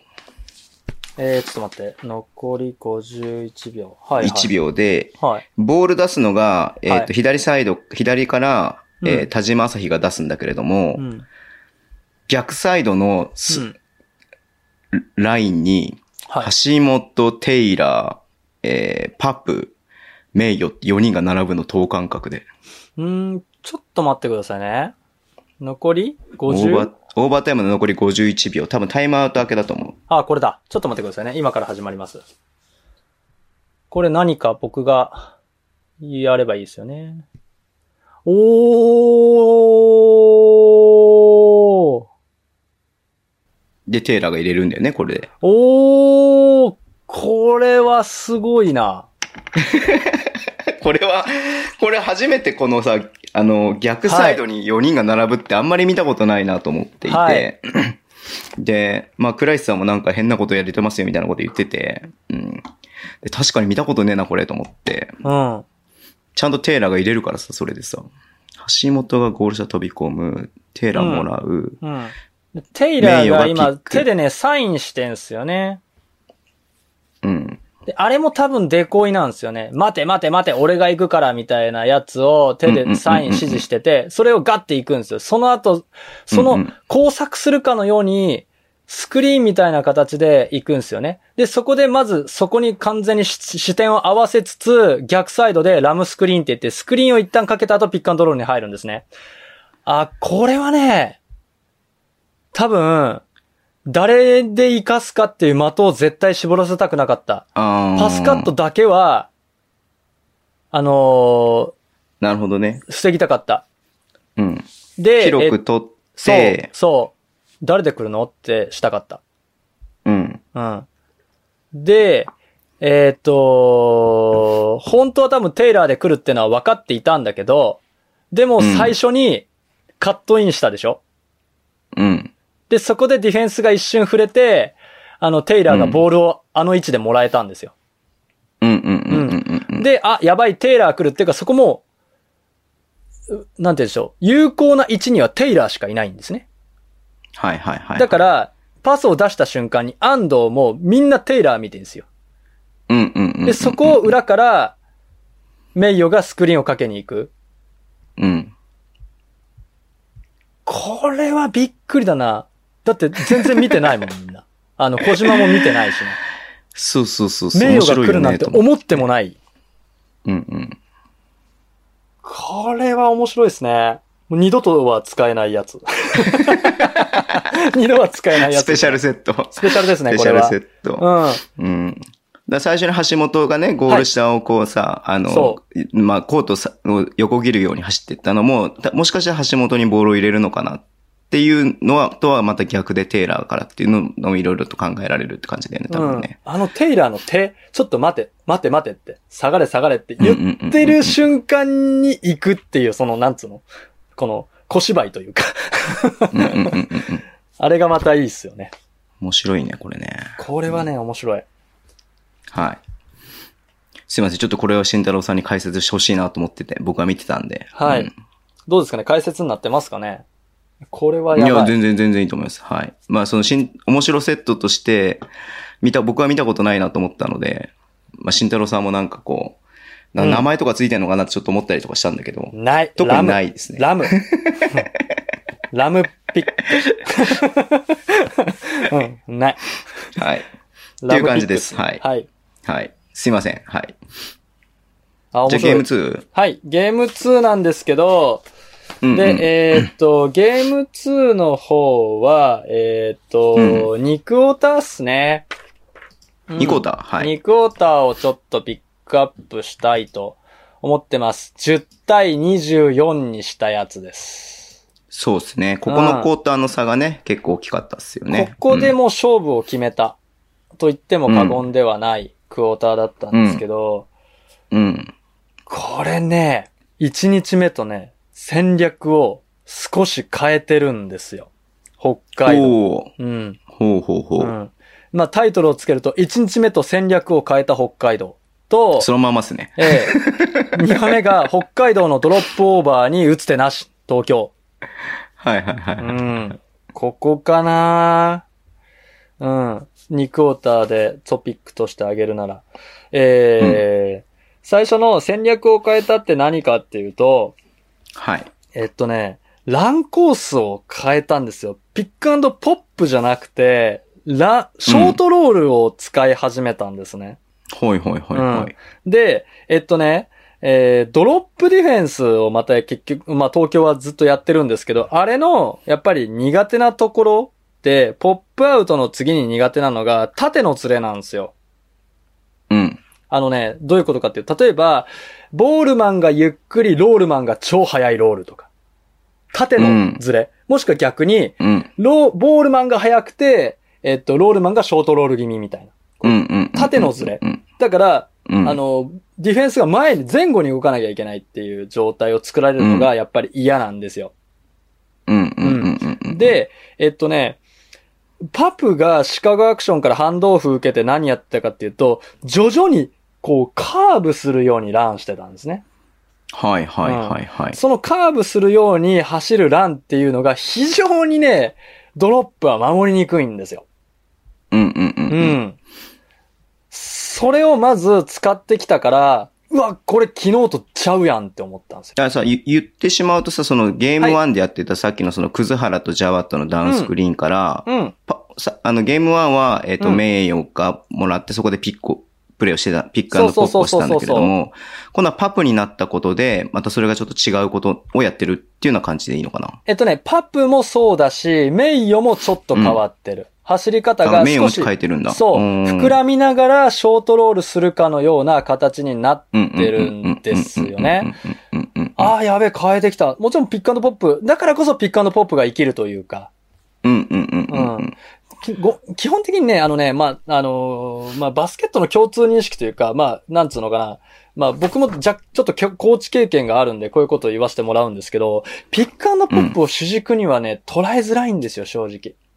なるほど、なるほど。うん、結局ピックアンドポップだけを主体にして攻め続けるっていうのは、もう本当にポップアウトの選手の出来次第になってしまうので、主軸として据えにくいうんうんうんうん。だから、ポップアウトも織り交ぜつつ、ショートロールとか、ミドレンジ、もしくは浅い、えー、名誉が得意な浅いペイントエリアを狙っていくような、そういうオフェンスに切り替えていったのが2日目でした。うんうんうんうんうんうん。まあ、具体的にどういう感じかっていうと、ちょっとごめんなさいね。うん、そうですね。やっぱりランコースがこう、少しふわっと広がっていって、どっちにつけばいいんだろうっていう、そのビッグマンディフェンダー東京の、そこを迷わせたっていうところ、ここが一番の差かな。うんうんうんうん。ね、あとはね、、あの、ウィングのピックアンドロールに切り替えたりとかね、今までやってなかったけど、うんうんうんうん、あの、トップでのピックアンドロールでピックアンドポップばっかりだったけど、ウィングで多かったね。うんポップアウトして、で、ランコースが本当にポップ気味のショートロールっていうすげえやらしいランコース通ってて、うん。うん。うんうんうんうんうん。で、そっからそのピックアンドポップに、えー、焦点を合わせたら、はい、バックドア行くよみたいなセットもあったりとかしてう、んうんうんうんうん。いわゆる手玉に取ってたクォーターだった間違いなく。うんうん。だから、東京は絶対ポップアウト対策をしてたはずなんですよ。はいはい。まあ、うん前日を見てね。そうんんんそれに対すこの、る、やっぱこり。のプレーが多いからっていう風になってたのがところをショートロールできたからっていうところだったんだね。そう、あの、ウィングの選手がヘルプに入りにくくなるんですね、そうすると。うんポップアウトだったらウうんィングの選手がスタント、スタンティングできたんですけど、うん。ロールでちょっと入り込まれると、そこでボール持たれるとウィングの選手がついたところでやられちゃうし、あんまり深くヘルプ行くと、スリーポイントが悪しみたいなうんうんうん。状態になるんで、多分そこを読んだんだろうな、宮永ヘッドコーチはと思いました。うん。うんなるほど。うん。で、えっと、片や東京の方は残念ながらこう、北海道のディフェンスを全然ちょっとね、崩せなくてね。うん。うん。あのね、絶妙な距離感のね、こう、パスも出させない。シュートも打たせないっていう、これこそ東京がやりたかったドロップディフェンスっていうのを、ずっとこのクォーターは北海道がやってたなっていううん。重いですね、やっぱり。うーん。いやー、この2クォーターをこの見てクォーターは楽しかったな楽しかったっすよね、絶対。やることなすこと全部うまくいってます もん。全部シュート入るからね。うん。全部うまくいってるもん。ポストア全ップ部よし。全部止めるから。そう、ん竹内とのポスト全部止めるアッ。かプも決めるし、うピックアンドロール OK だし、らうんホーンズセットもバリバリ決まっていくし。うん。これはね、気持ちよかったろうな。あ、これ。で、ちょっとね、あの、面白セットみたいなところに入っていくんですけど、はいはあのね、9分、第2クォーターの9分28秒で僕が言ったことがすごくわかるシーンがあるんですよ。残り9分28秒。残り9分28秒。もう序盤の序盤っすよね。この辺、あれかな葛原くんのフローターかなそうですね。そうそうそうそううん。福沢選手でしたっけね。多分そうだと思うんですけど、9分ね、ああ、はいはい。あえっと、。うんうんうん40秒ぐらいからドライブ、あの、オフェンスが始まって、はいはいはい。で、え見ーてっます今と、テイラーからパプに回して、シカまた同じようにシカゴアクションして、はいそうだね。このランコースシカゴアクションから。ほら、このラえ、ンコパースプ、パプじゃなくて、葛原くんの。あいやパプのランコースを見てください。ああ、ちょっと膨らむい、膨らんで、まあそう要は、ゴールの真正面ら辺を走るから、そう。ディフェンスもどっと、その、葛原くんをついていいのか、パップの方につけばいいのかっていうので迷うってことね。そう。この縦のズレを使っていく動きっていううのんうがん、うんうん。すっごい良かったっすね。あとは、北海道の良かったオフェンスだと、残り6分かな ?6 分ぐらいから始まるオフェンス見れますかねはい、橋本くんが持ってき持ってて、きて、桜井亮太に渡せない、うん、中野司と名誉のピックそう、で、そ司がう、そペリメータう、そう。ー。うん。ほらもう竹内選手がもうどっちっていうか全然分かってなかったでしょ。確かにね。うんいや名誉がね、ここで動かなかったからね。そう。縦のズレを、ギャップを作る動き。い、今まで昨日うんうんの、うんうんあ1ゲーム目だったら間違いなくポップアウトしてるシーンなんですよ。うんうんうんうん。それをちょっとずらしながら、こう、いやらしいランコースを取っていくことで、どっちも守れないってなっちゃってる。面白いね。これはね、何回でも見れんな、これ。すごい良かったっすよ。シンプルですけどね。すっごいシンプルなの。で、その前の、あの、メイヨとジャワットのクロススクリーンをリジェクトして、えーピックアンドロール、ウィングに、ピックアンドロールに切り替えたっていうセットも技ありなんですけどね。その駆け引きも技ありなんですうんうけんうんうど、その一個前も。いや、これご飯食べれるなぁと思って。この二つ、9分28秒と6分。はいはいはい。宮永さヘッドコーチ気持ちよかっただろうなーって思います。なるほど。うん。まあ、この、いずれもあれですよね。だからそのゲーム1の、あの、ね、そのセットしかやらないのっていうのがあったから、っていうのがね、さっき言った布石だったっていうのがね、まさにそうですよね。はいうんそうだと思います。うん。いやすげえな。このこの試合選んだ人すごいね、これ。 これ、すごいねエ。クパーティーにこれを選んだのはすごいですね、やっぱりね。僕、取材に行く予定だったんですけど、風邪ひいて行けなかったんでね。ね行きたかったんですえ、けどね。これは行きたかた。ったっすよね。はい。いやいやーー残念でしたね。行けなかったのは。勝ったことは嬉しいけど。はい。そうっすね。ちょっと東京ファンの方にはちょっと申し訳ない感じになってしまいましたが、でも、まあ、あの、切り替えてそうね。いただければいいか。かなと思います。この2クォーターは本当に北海道がやることなすことうまくいって、うんうんううんうんん。、戦術がバチッとハマったはい。クォーターだったので。そう素晴らしかったなね。といや、そうやって改めて見ると面白いっすね。その、ちょ、パなんかなんとなく見ちゃったらわかんないけど、うん。は言われてみるとは全然違うことやってんなっていうね、い。感じがするんで。はい。いや、ありがとうございます。これ選んでよかったわ、本当に。ええうん僕もこのゲーム見れてよかったです、本当に。真剣に見てよかった。 はい。OK。はいありがとうございます。はいいや、め、勉強になったわ。きょ、きょんかいのは余計。今回よかったですかもう、しだってもう風邪ひいてさ、やることないからさ、じーっと見てたからね、一生懸命こ れね。はい。じゃあ、そんな感じで、えはいーっと、次がね、3月の31日、水曜日えー水曜日の試合。はい。はいえーっと、4試合ね、中止になっちゃってますんで、はい6試合の中から選びたいと思います。はい。はい。えー、川崎、アルバルク東京。い。横浜、宇都宮。はい。富山、秋田。おおもう富山来たじゃないですか、これも。 はい。新州、京都。新州京都。島根、名古屋、ダイヤモンド、ドルフィンズ。島根名古屋琉球三円、え、もうこれは、矛盾対決じゃないですか富山、秋田ですか、はいでも秋田がね、ちょっと、ここをね、やっぱちょっと調子落としてるとあ言いれ、ますか。コルビ選手って全然まだ無理なんでしたっけまだ無理でね、今日もちょっと渋谷に、3クォーターまでいいゲームしてたけれども、が、そこから15点ぐらい離されちゃったあ、んでそれなら、怪ね。我人がいるならちょっと考えようかうん。まあでも富山もね、ソロモンがもしかしたら出ないかなっていうのがあるんでな。。ああ、うん。そうすると外国籍が1枚ずついない状況なので、うんはい。富山北でじゃあいいいいんじゃないですか大丈夫ですかね、この、やっぱり。川崎、アルバルク、横浜、宇都宮。まあ、横浜、宇都宮も最近やってないかなって感じがするけど。やってないですねあ、でも、天皇杯でやったか。うん。あ、まあまあまあまあ。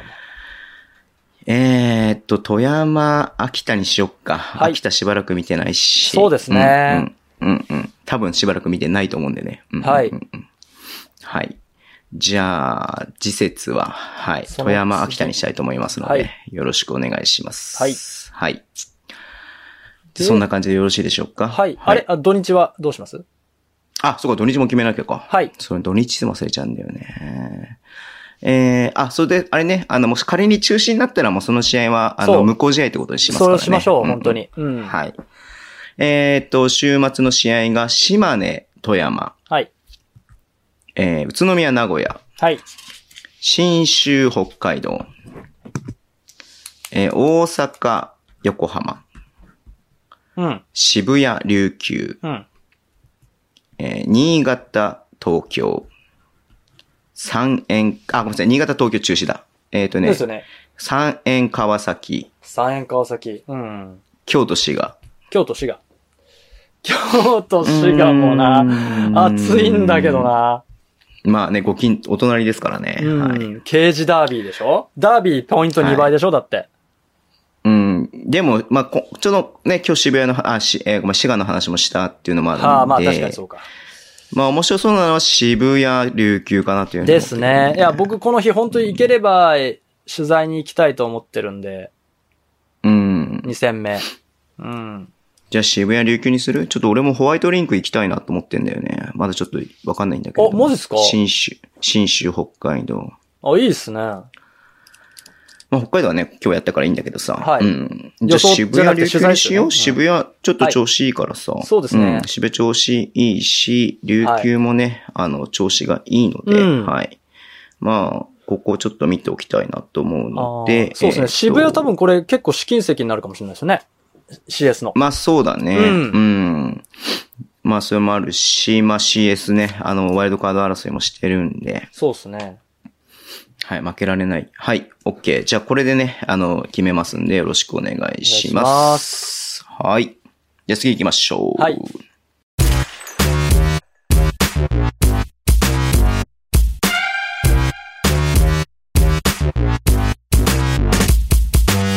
じゃあお便りコーナーですけれども、はい。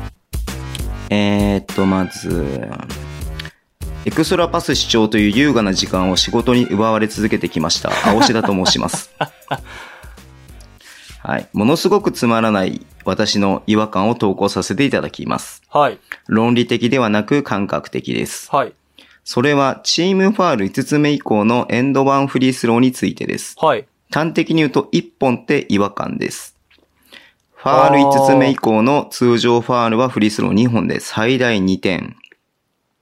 えーファール5つ目以降のショットモーション中のファール、カッコショットは外れるも、えーフリースロー2本で最大2点。ファール5個、5つ目以降の、えーエンド1はフリースロー1本でバスケットカウントを含めて最大3点。うん。えーファール5つ目以前のルールとの整合性は置いておいて、なんか違和感です。多分終盤の大事な場面という試合展開がせ背景にあるでしょうが、エンド1のフリースローは5つ目以降のチームファールという罰則感がゼロっていうのが違和感なのだと思います。で、質問は、このような違和感を持っているのは世の中に私だけなのでしょうかという質問にしておきます。皆様ご、ごご体にご自愛くださいませということで。はいえ、これどどういうことなんだろうなって、ちょっといい一回読んだんだけど、うまく、うまく理解できなかったんだけども。多分、うんファイブファール溜まってたら、アンドワンじゃなくて、アンドツーだろっていう違和感じゃないですか。そういうことだよね。うん。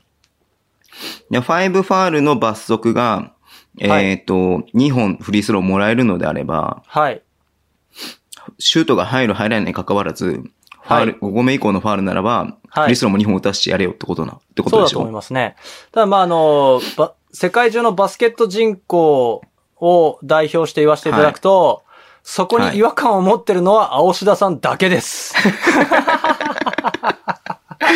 そうだよね。まあ、あの、ルールだからもうそういうもんだよねって思っちゃってる先入観というかさ、そうですねそういうものがあるから、まあ、うん何の違和感も感じてはいいなかったけれども、はい。まあその5ファールに対する罰則としてフリースロー2本っていうのでもいいかもしれないけれども、はい。でもバスケってそもそも、ね、あの、3点がさ、ワンポゼッションって言い方するじゃん。はい。 4点プレーもあるけれども、はいうんそうそう4点プレーって起きないっていう前提のゲームだとは思うんで、そうですね。だから4点取れるポゼッションってなると、やっぱ逆にそっちの方がなんか気持ち悪さがあるよね。うん。なるほど。そうですね。まあ、多分、そこって成立の、多分目的みたいなものが全然違うので、うんっていうところだと思うんですよ。だって、ファイブファール、チームファールやったのって、要はハックを防ぐためでしょバンバンファールしうんうんうんうんうて、あ、抜かれたらファールして、はい、またサイドスロー。抜かれたらファールして、サイドスロうんうんー。みたいなのを防いで、ゲームの遅延みたいなものを防ぐためっていう目的が大きいのと、うん。で、エンド1がエンド2になったと仮に仮定したら、僕がヘッドコーチだったら、絶対それしか狙わんす。ああ、確かに、ね。僕3打たなくなると思いますよ。うん。確かに確かに確かに。うんなの、で、あの、4点プレイが量産されるんであれば、僕は絶対もう、あのービッグラインナップにして、ポンプフェイクしまく って、インサイドで、ポンプフェイクしまくって、ファールもらってこいっていう。で、ディフェンスのファールしないように棒立ちみたいな。でもこの青白さんの違和感で言うとさ、5点プレーもできるってことだよね。そうそうそうそうそう、スリーポイントファールは5点ですスリーポイントのファールは5点っていう扱いになるもんね。うだから多分、ロングクローズアウトもあんまいかないでしょうね。そうだよね。ファール絶対できなくなるよね。。そうんっていうところなんじゃないかなというふうには思いますね。そっか、ゲーム全体のバランス考えたら、このエンド2制度を設けちゃったら、ちょっといろいろとその、今までのやって、やってることが変わってきちゃうっていう可能性はあるね。そうですね。うん。なので、まあ、あの、論理的に答えちゃうと多分僕はそうなんじゃないかなと思うんですが、うんただその違和。感は確かに。まあそうだよね。うん。ファイブファールなんだから、もうちょっとペナルティあってもいいでしょっていううんうんうん。ところは確かになと思いますね。じゃあ、青田さん、これは、えっ、と、B リーグあるあるではなくて、青田さんあるあるだったということで。そうですね。はい。はい。はい。あの、ちょっとその、抜いた刀を鞘に収めてもらってもよろしいでしょうか。そうですね。ちょっと一 旦、一旦ちょっとタイムアウト取らせていただい一回タイムアウト取ってね。はて。い。一旦、はいわ。かりました。はい。えー、次行きましょう。はい。はい B リーグあるある当てということで来ており ます。はい。はい。えー、慎太郎さん、あ、あごめんなさい。 ズボンさん、しんあどっちでもいいんだけどさ。慎太郎、慎太郎さん、ズボンさん、こんばんは。こんば慎んは太郎の中の一言、故障 です。えー、ジェッツあるある言いたいということで、えーはい B リーグあるあるですが、はい大野ヘッドコーチのインタビューにヒヤヒヤしがち です。エクストラパスではどれのことですかいてててててて勇気てて。のこだわりじゃないですかで、慎太郎さんが肝を冷やしたことで、記憶に新しいかと思います。はい。アウェイ試合後のインタビューでは、インタビュアーと噛み合わないこともしばしあり、特にレバンガのインタビュアーとは相性が悪良くないのかなと思ってもヒヤヒヤします。ジェッツブースターの皆さん、あるあるですよね、ということなんですけれども、はい。はい。いやー、まだ覚えてますよ。んどれのことですかって言われたとき。 あの、えーっと、みたいな。笑顔とかじゃないんでしょうはいあ、どれのことですか笑顔じゃないんでしょそう全然あどれのことですかみたいな感じでどれのことです、か真顔で言われるんでしょはい。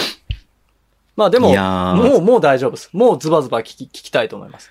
はい。もう僕ちょっとゼジェッツのインタビューの時はもう記者会見には行かないようにしようかなと思ってます。言ってく本ださい。絶対言ってくだ当さにい。怖くて。はい。あの、まあ、あの、えー、勇気の、あの、好みじゃないですかねって言っておっしゃってて、それちょっとなんかあの、はにかみながら言っていただいたんであれなんですけど、でも実は、実は、あれ、裏話があって、はいあ言はってい。いいんか言わない方がいいかな。どうしようかな。いや、だってこれあれでしょ小翔さんって慎太郎さんだからさ、あ、まあそう自か分。でその、あの裏話を言いたくてさ、あの、振ったんでしょそうか。自分で振った話 になる。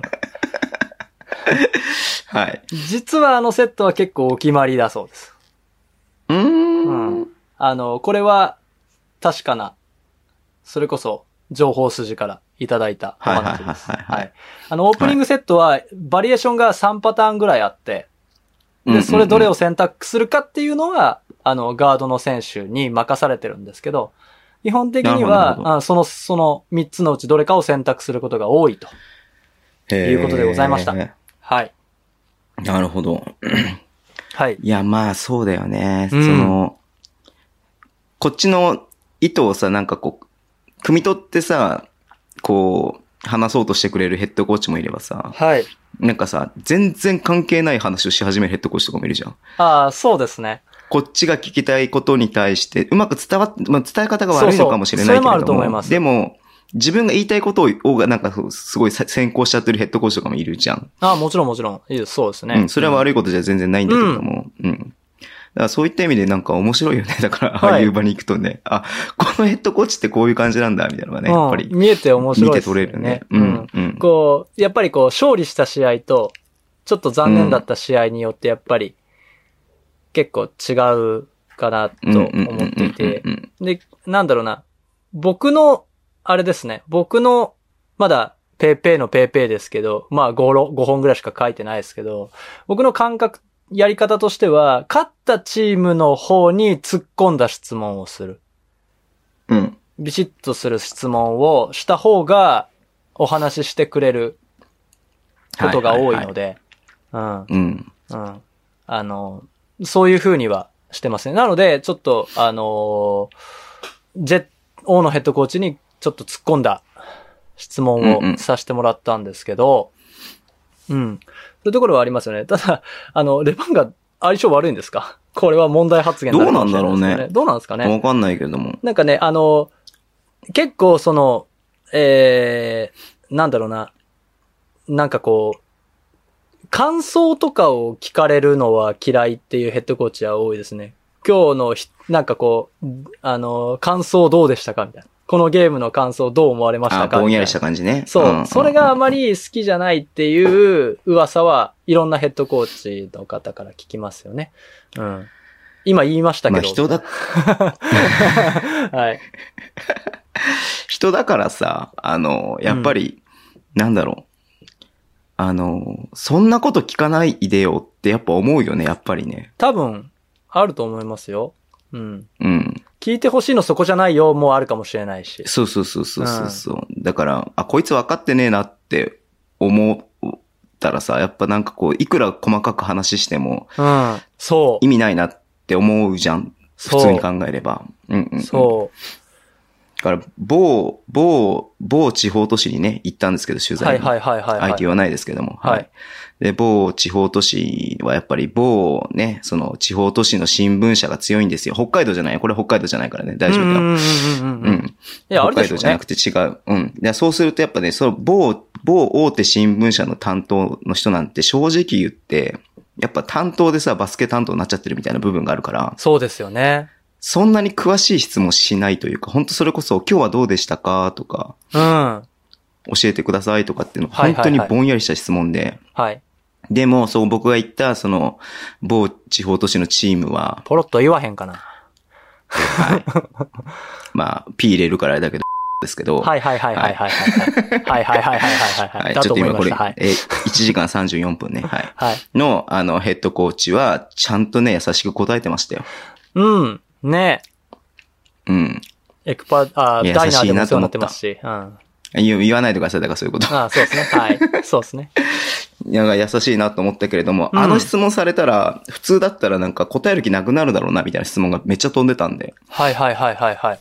まあでも媒体としてさ、なんつうの、その、うんやっぱり、こういう僕たちみたいな、バスケ好きが見る媒体じゃないじゃないですか、新聞って。ああ、そうなんですよね、やっぱりね。そう。だからできるだけ、その薄、薄いって言い方は悪いけれキャッチどーも、なね誰にでもうまくと伝わる、その、一番表面上で分かりやすい部分を救ってあげるのが、その、多分ね、某、某地方都市新聞社さんの役目だとは思うんで、はい。それは決して悪いことではないと思うんですけれども、うんただなんかちょっとあの質問じゃかわいそうだなっていうふうにもちょっと思ったよね、見てて。なるほどね。うんなるほどね。うん。まあ、勝ち試合だったらね、多分いいと思うんですけどね。もし仮に負けちゃってる。まあ、僕どこのチームかわかんないですけど、負けちゃってたりするとちょっとね、うんうん。はい辛い部分まあ、あんまり言わわないようにします。そうですね。はい。オッケー。はい。じゃあ、そんな感じで、はい。えっ、と、大野ヘッドコーチには僕は絡まないようにしていきたいと思います。絡んはいでください。絶対絡んでください、今シーズン一回 は。絶対一回千葉行ってください。行きたいけどね、千葉取材行ってないからね、行きたいんだけどね。ええめっちゃいい、あそこ。うん行く道までが楽しいですもん、アリーナに。ああ、そう。うん、上りとかめっちゃ立ってるんですよね、やっぱり道に。ああ、船橋ねう。ん。そうそうそうそうそなう。んか住宅街の真ん中だよね、本当そうう。そうそうそうそう。だけどなんか、あの、住宅総出で応援してますっていう感じがあって、すごくいいアリーナですよね。そうだよね。うんんめっちゃは、駅にもめっちゃ貼ってあるし、そうそうそうそう看そう。板とかもいっぱい出てるしね。。そうんはい。じゃあ、メインコーナー行きましょうか。はい。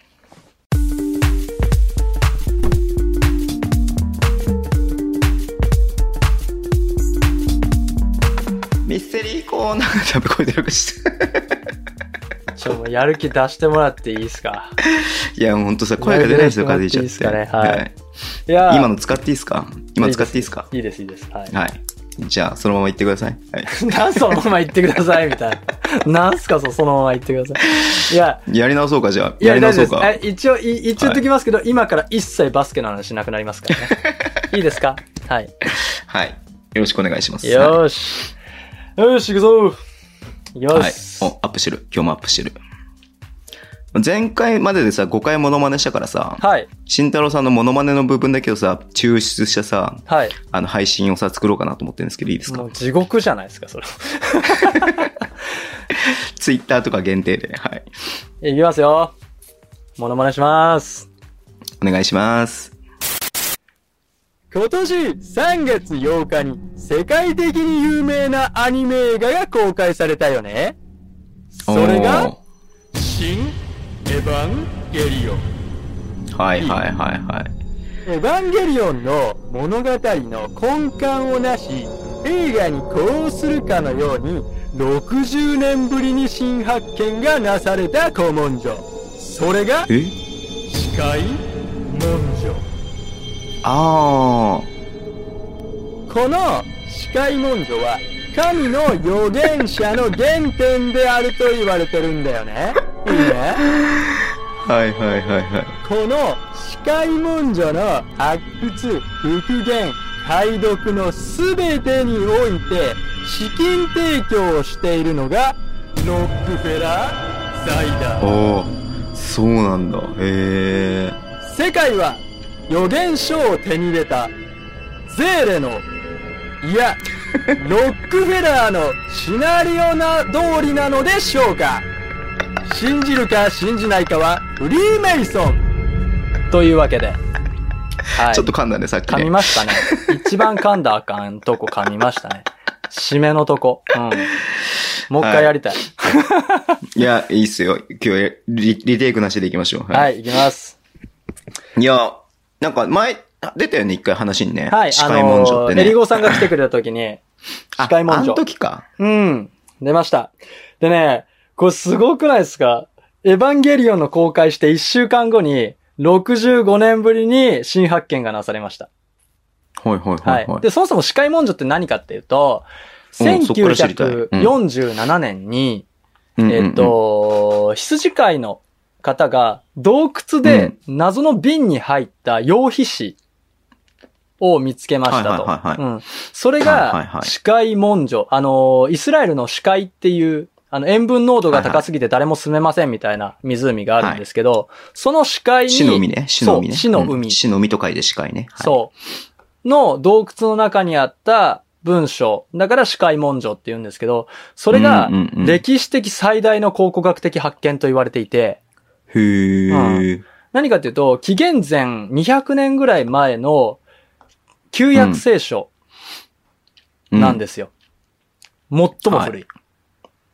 す。はいはいはいはい。で、そこには旧約聖書の内容ももちろん書いてあるんですけど、だけじゃなくて、旧約聖書に書いてないこともたくさん出てきたんですよはいはいはいはいはい。その数がなんと850書ぐらい。えうん。800書ぐらいある んですよ。めちゃくちゃあるんです。はいはいはい。あの、はは小さい。文章とか細切れになったものも合わせると、850ぐらいあるんですけど、こち亀じゃ聞かないね。聞かないでですね。ワンピースでも聞かないです、ねはうんい。。聞かないね。うん。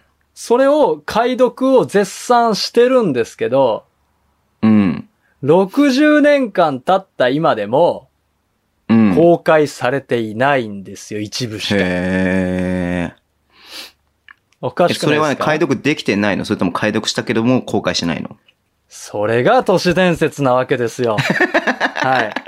で、エヴァンゲリオンでは、 めえっっちゃと、嬉しそそこうのな顔して解た読されてない部分を、裏視界文書と言って、使徒が攻めてきはいはいはいて、人類保管計画をやるみたいな、そういう内容になってるんですよ。だから、裏で世界を牛耳る人たちが、そのも、予言書を頼りに、うん。世界を作るみたいな、うん。そういうストーリーになってるんですね、エヴァンゲリオンって。はいはいははい。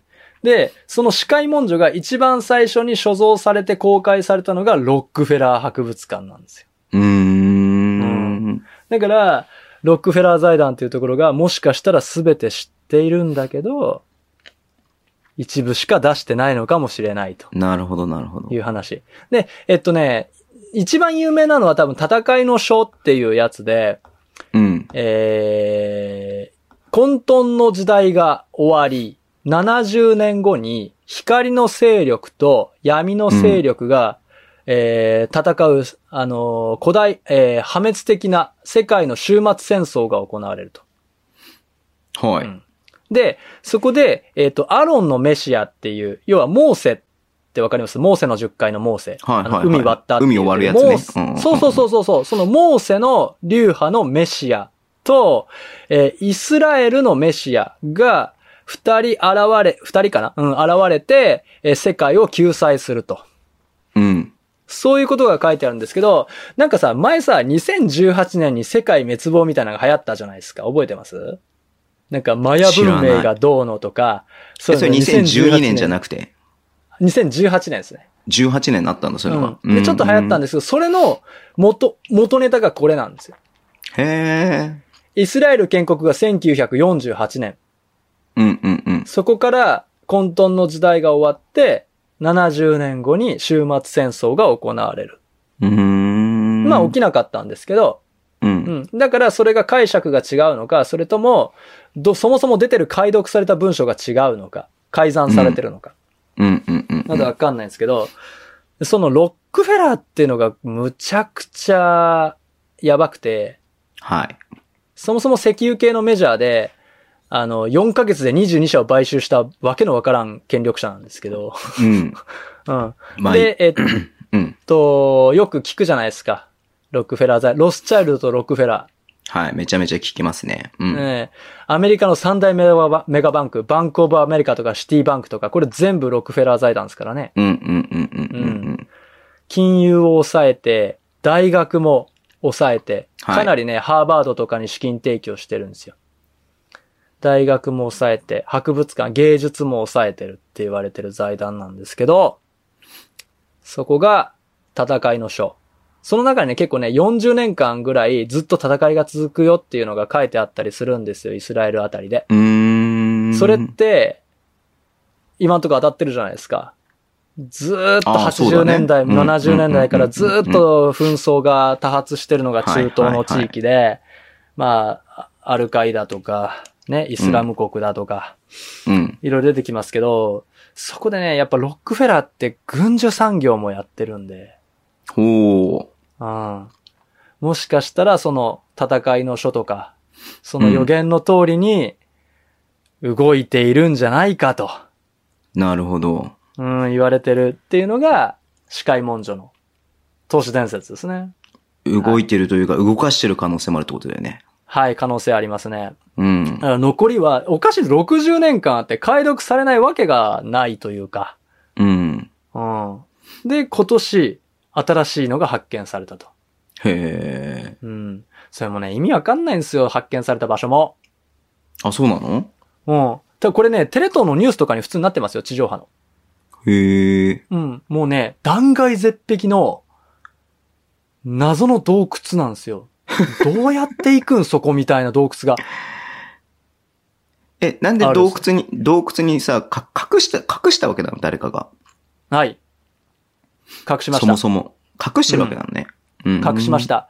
その、えーっとね、あははやばい、お酒入ってド忘れしちゃった。えーっ とね、えーっとね、その隠したと言われている宗派があるんですよ。キリスト教と、あへえーーっと、ユダヤ教の。ほいほいはい。えー、く、調べます。クムラン今教。今もう団。クムラン教団、そはいはう。い。その知って今た、知ってた。ノンカンペでやってますからね、今 ね。一切カンペ見ずにやってますから。クムラン教団っていうのがあって、そのクムラン教団も結構やばくて、あのーは一番戒律が厳しくて、うんもう修行に修行を重ねるハングリーな教団教団で、へあのえ。、超能力者がいっぱいいたと言われてるんですよ。ほいほいほいほい。はい。で、なんとそのクムラン教団の中に、イエス・キリストがいたとも言われてるんです。へえ、そうなんだ。。はいい。そう。だからそのクムラン教団が、あの、神に一番近い、神の啓示を受ける一番近い存在だったクムラン教団が、旧約聖書にない部分もすべて神からの啓示を書き記して書き記して後世に残すために、壺に入れて置いといたの。はあ、なるほど。うんうん。そのね、羊皮紙もね、すごいんですよ。あの、ただ書いて置いてただけじゃないんですよ。うんうんうんうんうん。なんと、防腐加工がされてた。へえ。じゃあもう、当時では。完ありえ全なにい残、完全に残そうと思ってやってるってことだ。そう。その防腐加工自体ができるわけないんですよ。そのあ、当時技術として技術としてうーん完全に後世に残すためだけに作った、へえ。うん、ものなんですよ。だってそのね、洞窟もね、すごいですよ。恐怖の洞窟って名前なんですよ。もうドラクエかっていうね。 ドラクエかよっていう洞窟で、うん。断崖絶壁にあって、まああのね、旧約人骨とかもうよいよある。ね。はい司会文書の内容もなんかドラクエみたいだもん、なんかね。もうち、うん。小学生が喜びそうな内容だもんね。 そう、もう、だからもうたまんないでしょ。僕みたいなもんからすれば。もうね、戦いの書ってあたりでもうさ、もうドラクエ感すごいじゃん。絶対攻撃力上がんじゃん、みたいな。面白い ね、本当ね。なんかいい職業に転職できそうだよね。うんうん。もうそうそうそうそうそうそうそうそうそう。ね。いやだからそういうものが、い今なぜか見つかったよっていうところと、もっと言っちゃうよ。もっと言っちゃうと、へー、はい。エヴァンゲリオンの大事な場所として南極っていうのがあるんですよ。南極うん。そう。あ、そうなんだ。もうなんかもうそう箱根だと思ってたけど。あ、確かにそう、箱根なんですけど、箱根に移る前に南極に基地があって、へそーこ、で、1999年に、えっと、使徒って呼ばれるものに最初にコンタクトしてしまって、とんでもない爆発が起きたと。南極に眠っていた使徒に接触してしまったがために、あの、セカンドインパクトって言われる、これも多分ノストラダムスに合わせてるんでしょうね、うん1999年に。で、それで地軸が曲がって、夏しかなくなってみたいな。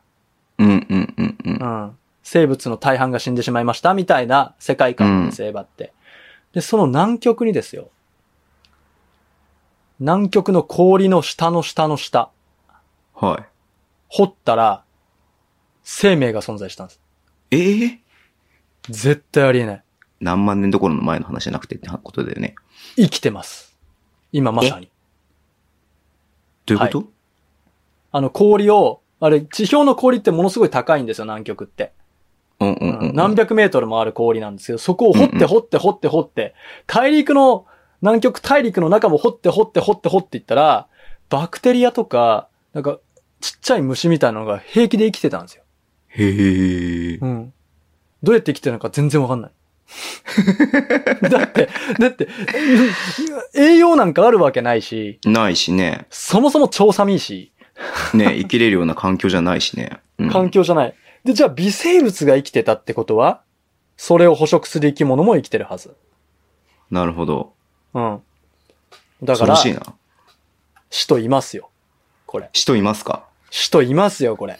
うん。僕、そもそもその、僕、エヴァンゲリオン見てないんで、使徒っていうのはよくわかってないんですけど、使徒って何ですこ、からこらもう、こらもう、 エヴァンゲリオンを見なさいよ。新エヴァンゲリオンを見なさいよ、本当に。見てきた見のま慎した太郎さんは。見ました、見ましたよ、見ましたよ。へえ。ええめっちゃ面白かった。あ、そうなんだ。うん。あの、エヴァ知らない人も見るべき映画館で。え、で、でもやっぱそれ見てから行った方がいいんでしょあ、もちろんそうなんですけど、映像作品として本当に、すごあそうなんいだカメラアングルとへか、ーストーリーの構成とか、うん。撮り方がすごい上手い映画なので、いやー、見たことないんだよなええ見た方がいいですね。もう、だって、さ、あの、25年前っすよ。そうだよね。うん。僕が小学校とかの頃に、小学校、10歳、11歳の頃にですよ。うん。あの、ゆ土曜の夕方6時にエヴァンゲリオンを放映していた TBS っていう頭のおかしいテレビ局がありまして、すごいよね。そんなのをさ、カレー食べながら見てた日にはさ、 え、え、な、な、ちょっと、俺、ちょっと、俺がさ、見るためにさ、はい、なんか、ほんなんか、ほら、エク、エク、エクストラパスなんか宮本くんにドラマ見せられたりとかしてたんだけどさ、はいはいはいはい。俺が見るためになんかその、エヴァンゲリオンってはい。何がすごいのっていう話をしてもらえると、ネタバレにならない程度で、あーちょっと僕も見もうるねこのね、触手が動くんですけど、うん。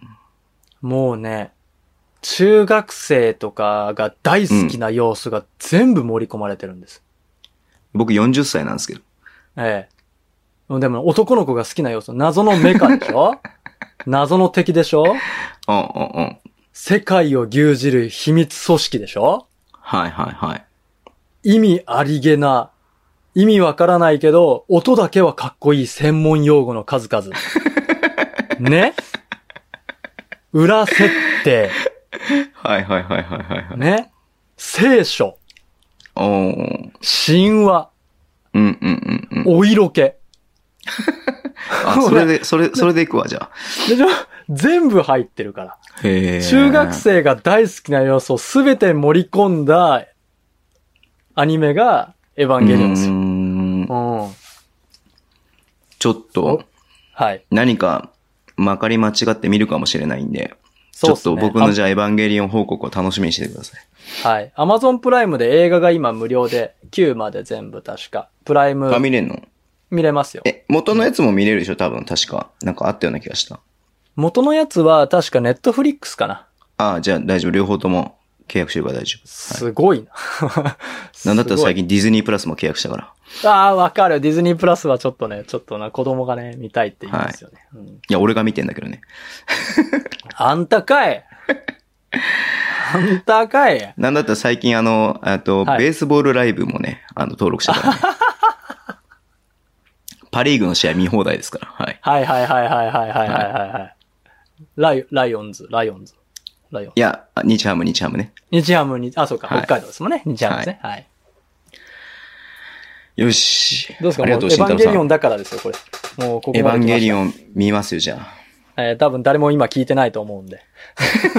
今誰も聞いてないとも思う深い時間に入ってきたんで、はい。はい。じゃあ終わりにしましょうか。ありがとう終ごわざいりにます。しましょうか。はい。はい。あ、そうか、あれがあんねやった。そうだ、そうだった。ちょっとオ待っッキて、ーね。キーの友達の話をお願いします。そうオッケーキー今日のオッケー、あ、そう、そうだ、そうだ、そうだ。直近、マジで直近、今日の話します、今日の話。はい。うん。なんかね、あの、多分避難訓練みたいなのやったんでしょうね。おうん。ー。あのー私事で大変恐縮なんですけども、うんえー3歳7ヶ月になる、 はい。あのー息子がおりまして、多分保育園で、ほい、あのー避難訓練とかやったと思うんですよ。防災訓練みたいなやつね。そしたらなんかね、あの、うちに帰ってもその余韻が残ってて、地震が来たぞーとか言うんですよね。で、あの、火事が来たぞーっても意味、それも意味わかんないんですけど、火事が来たぞも意味わかんないん家事でをす来けなど、いからね。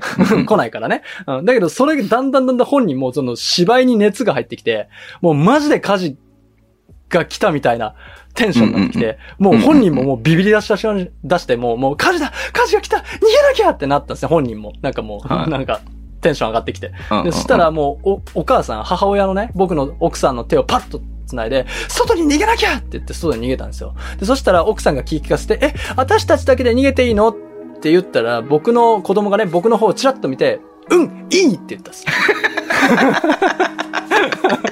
ええ、あのー、3歳7ヶ月に捨て置かれました、私。うん、もう、早くも。うん。うん。うん。ええ、はい。 See you guys!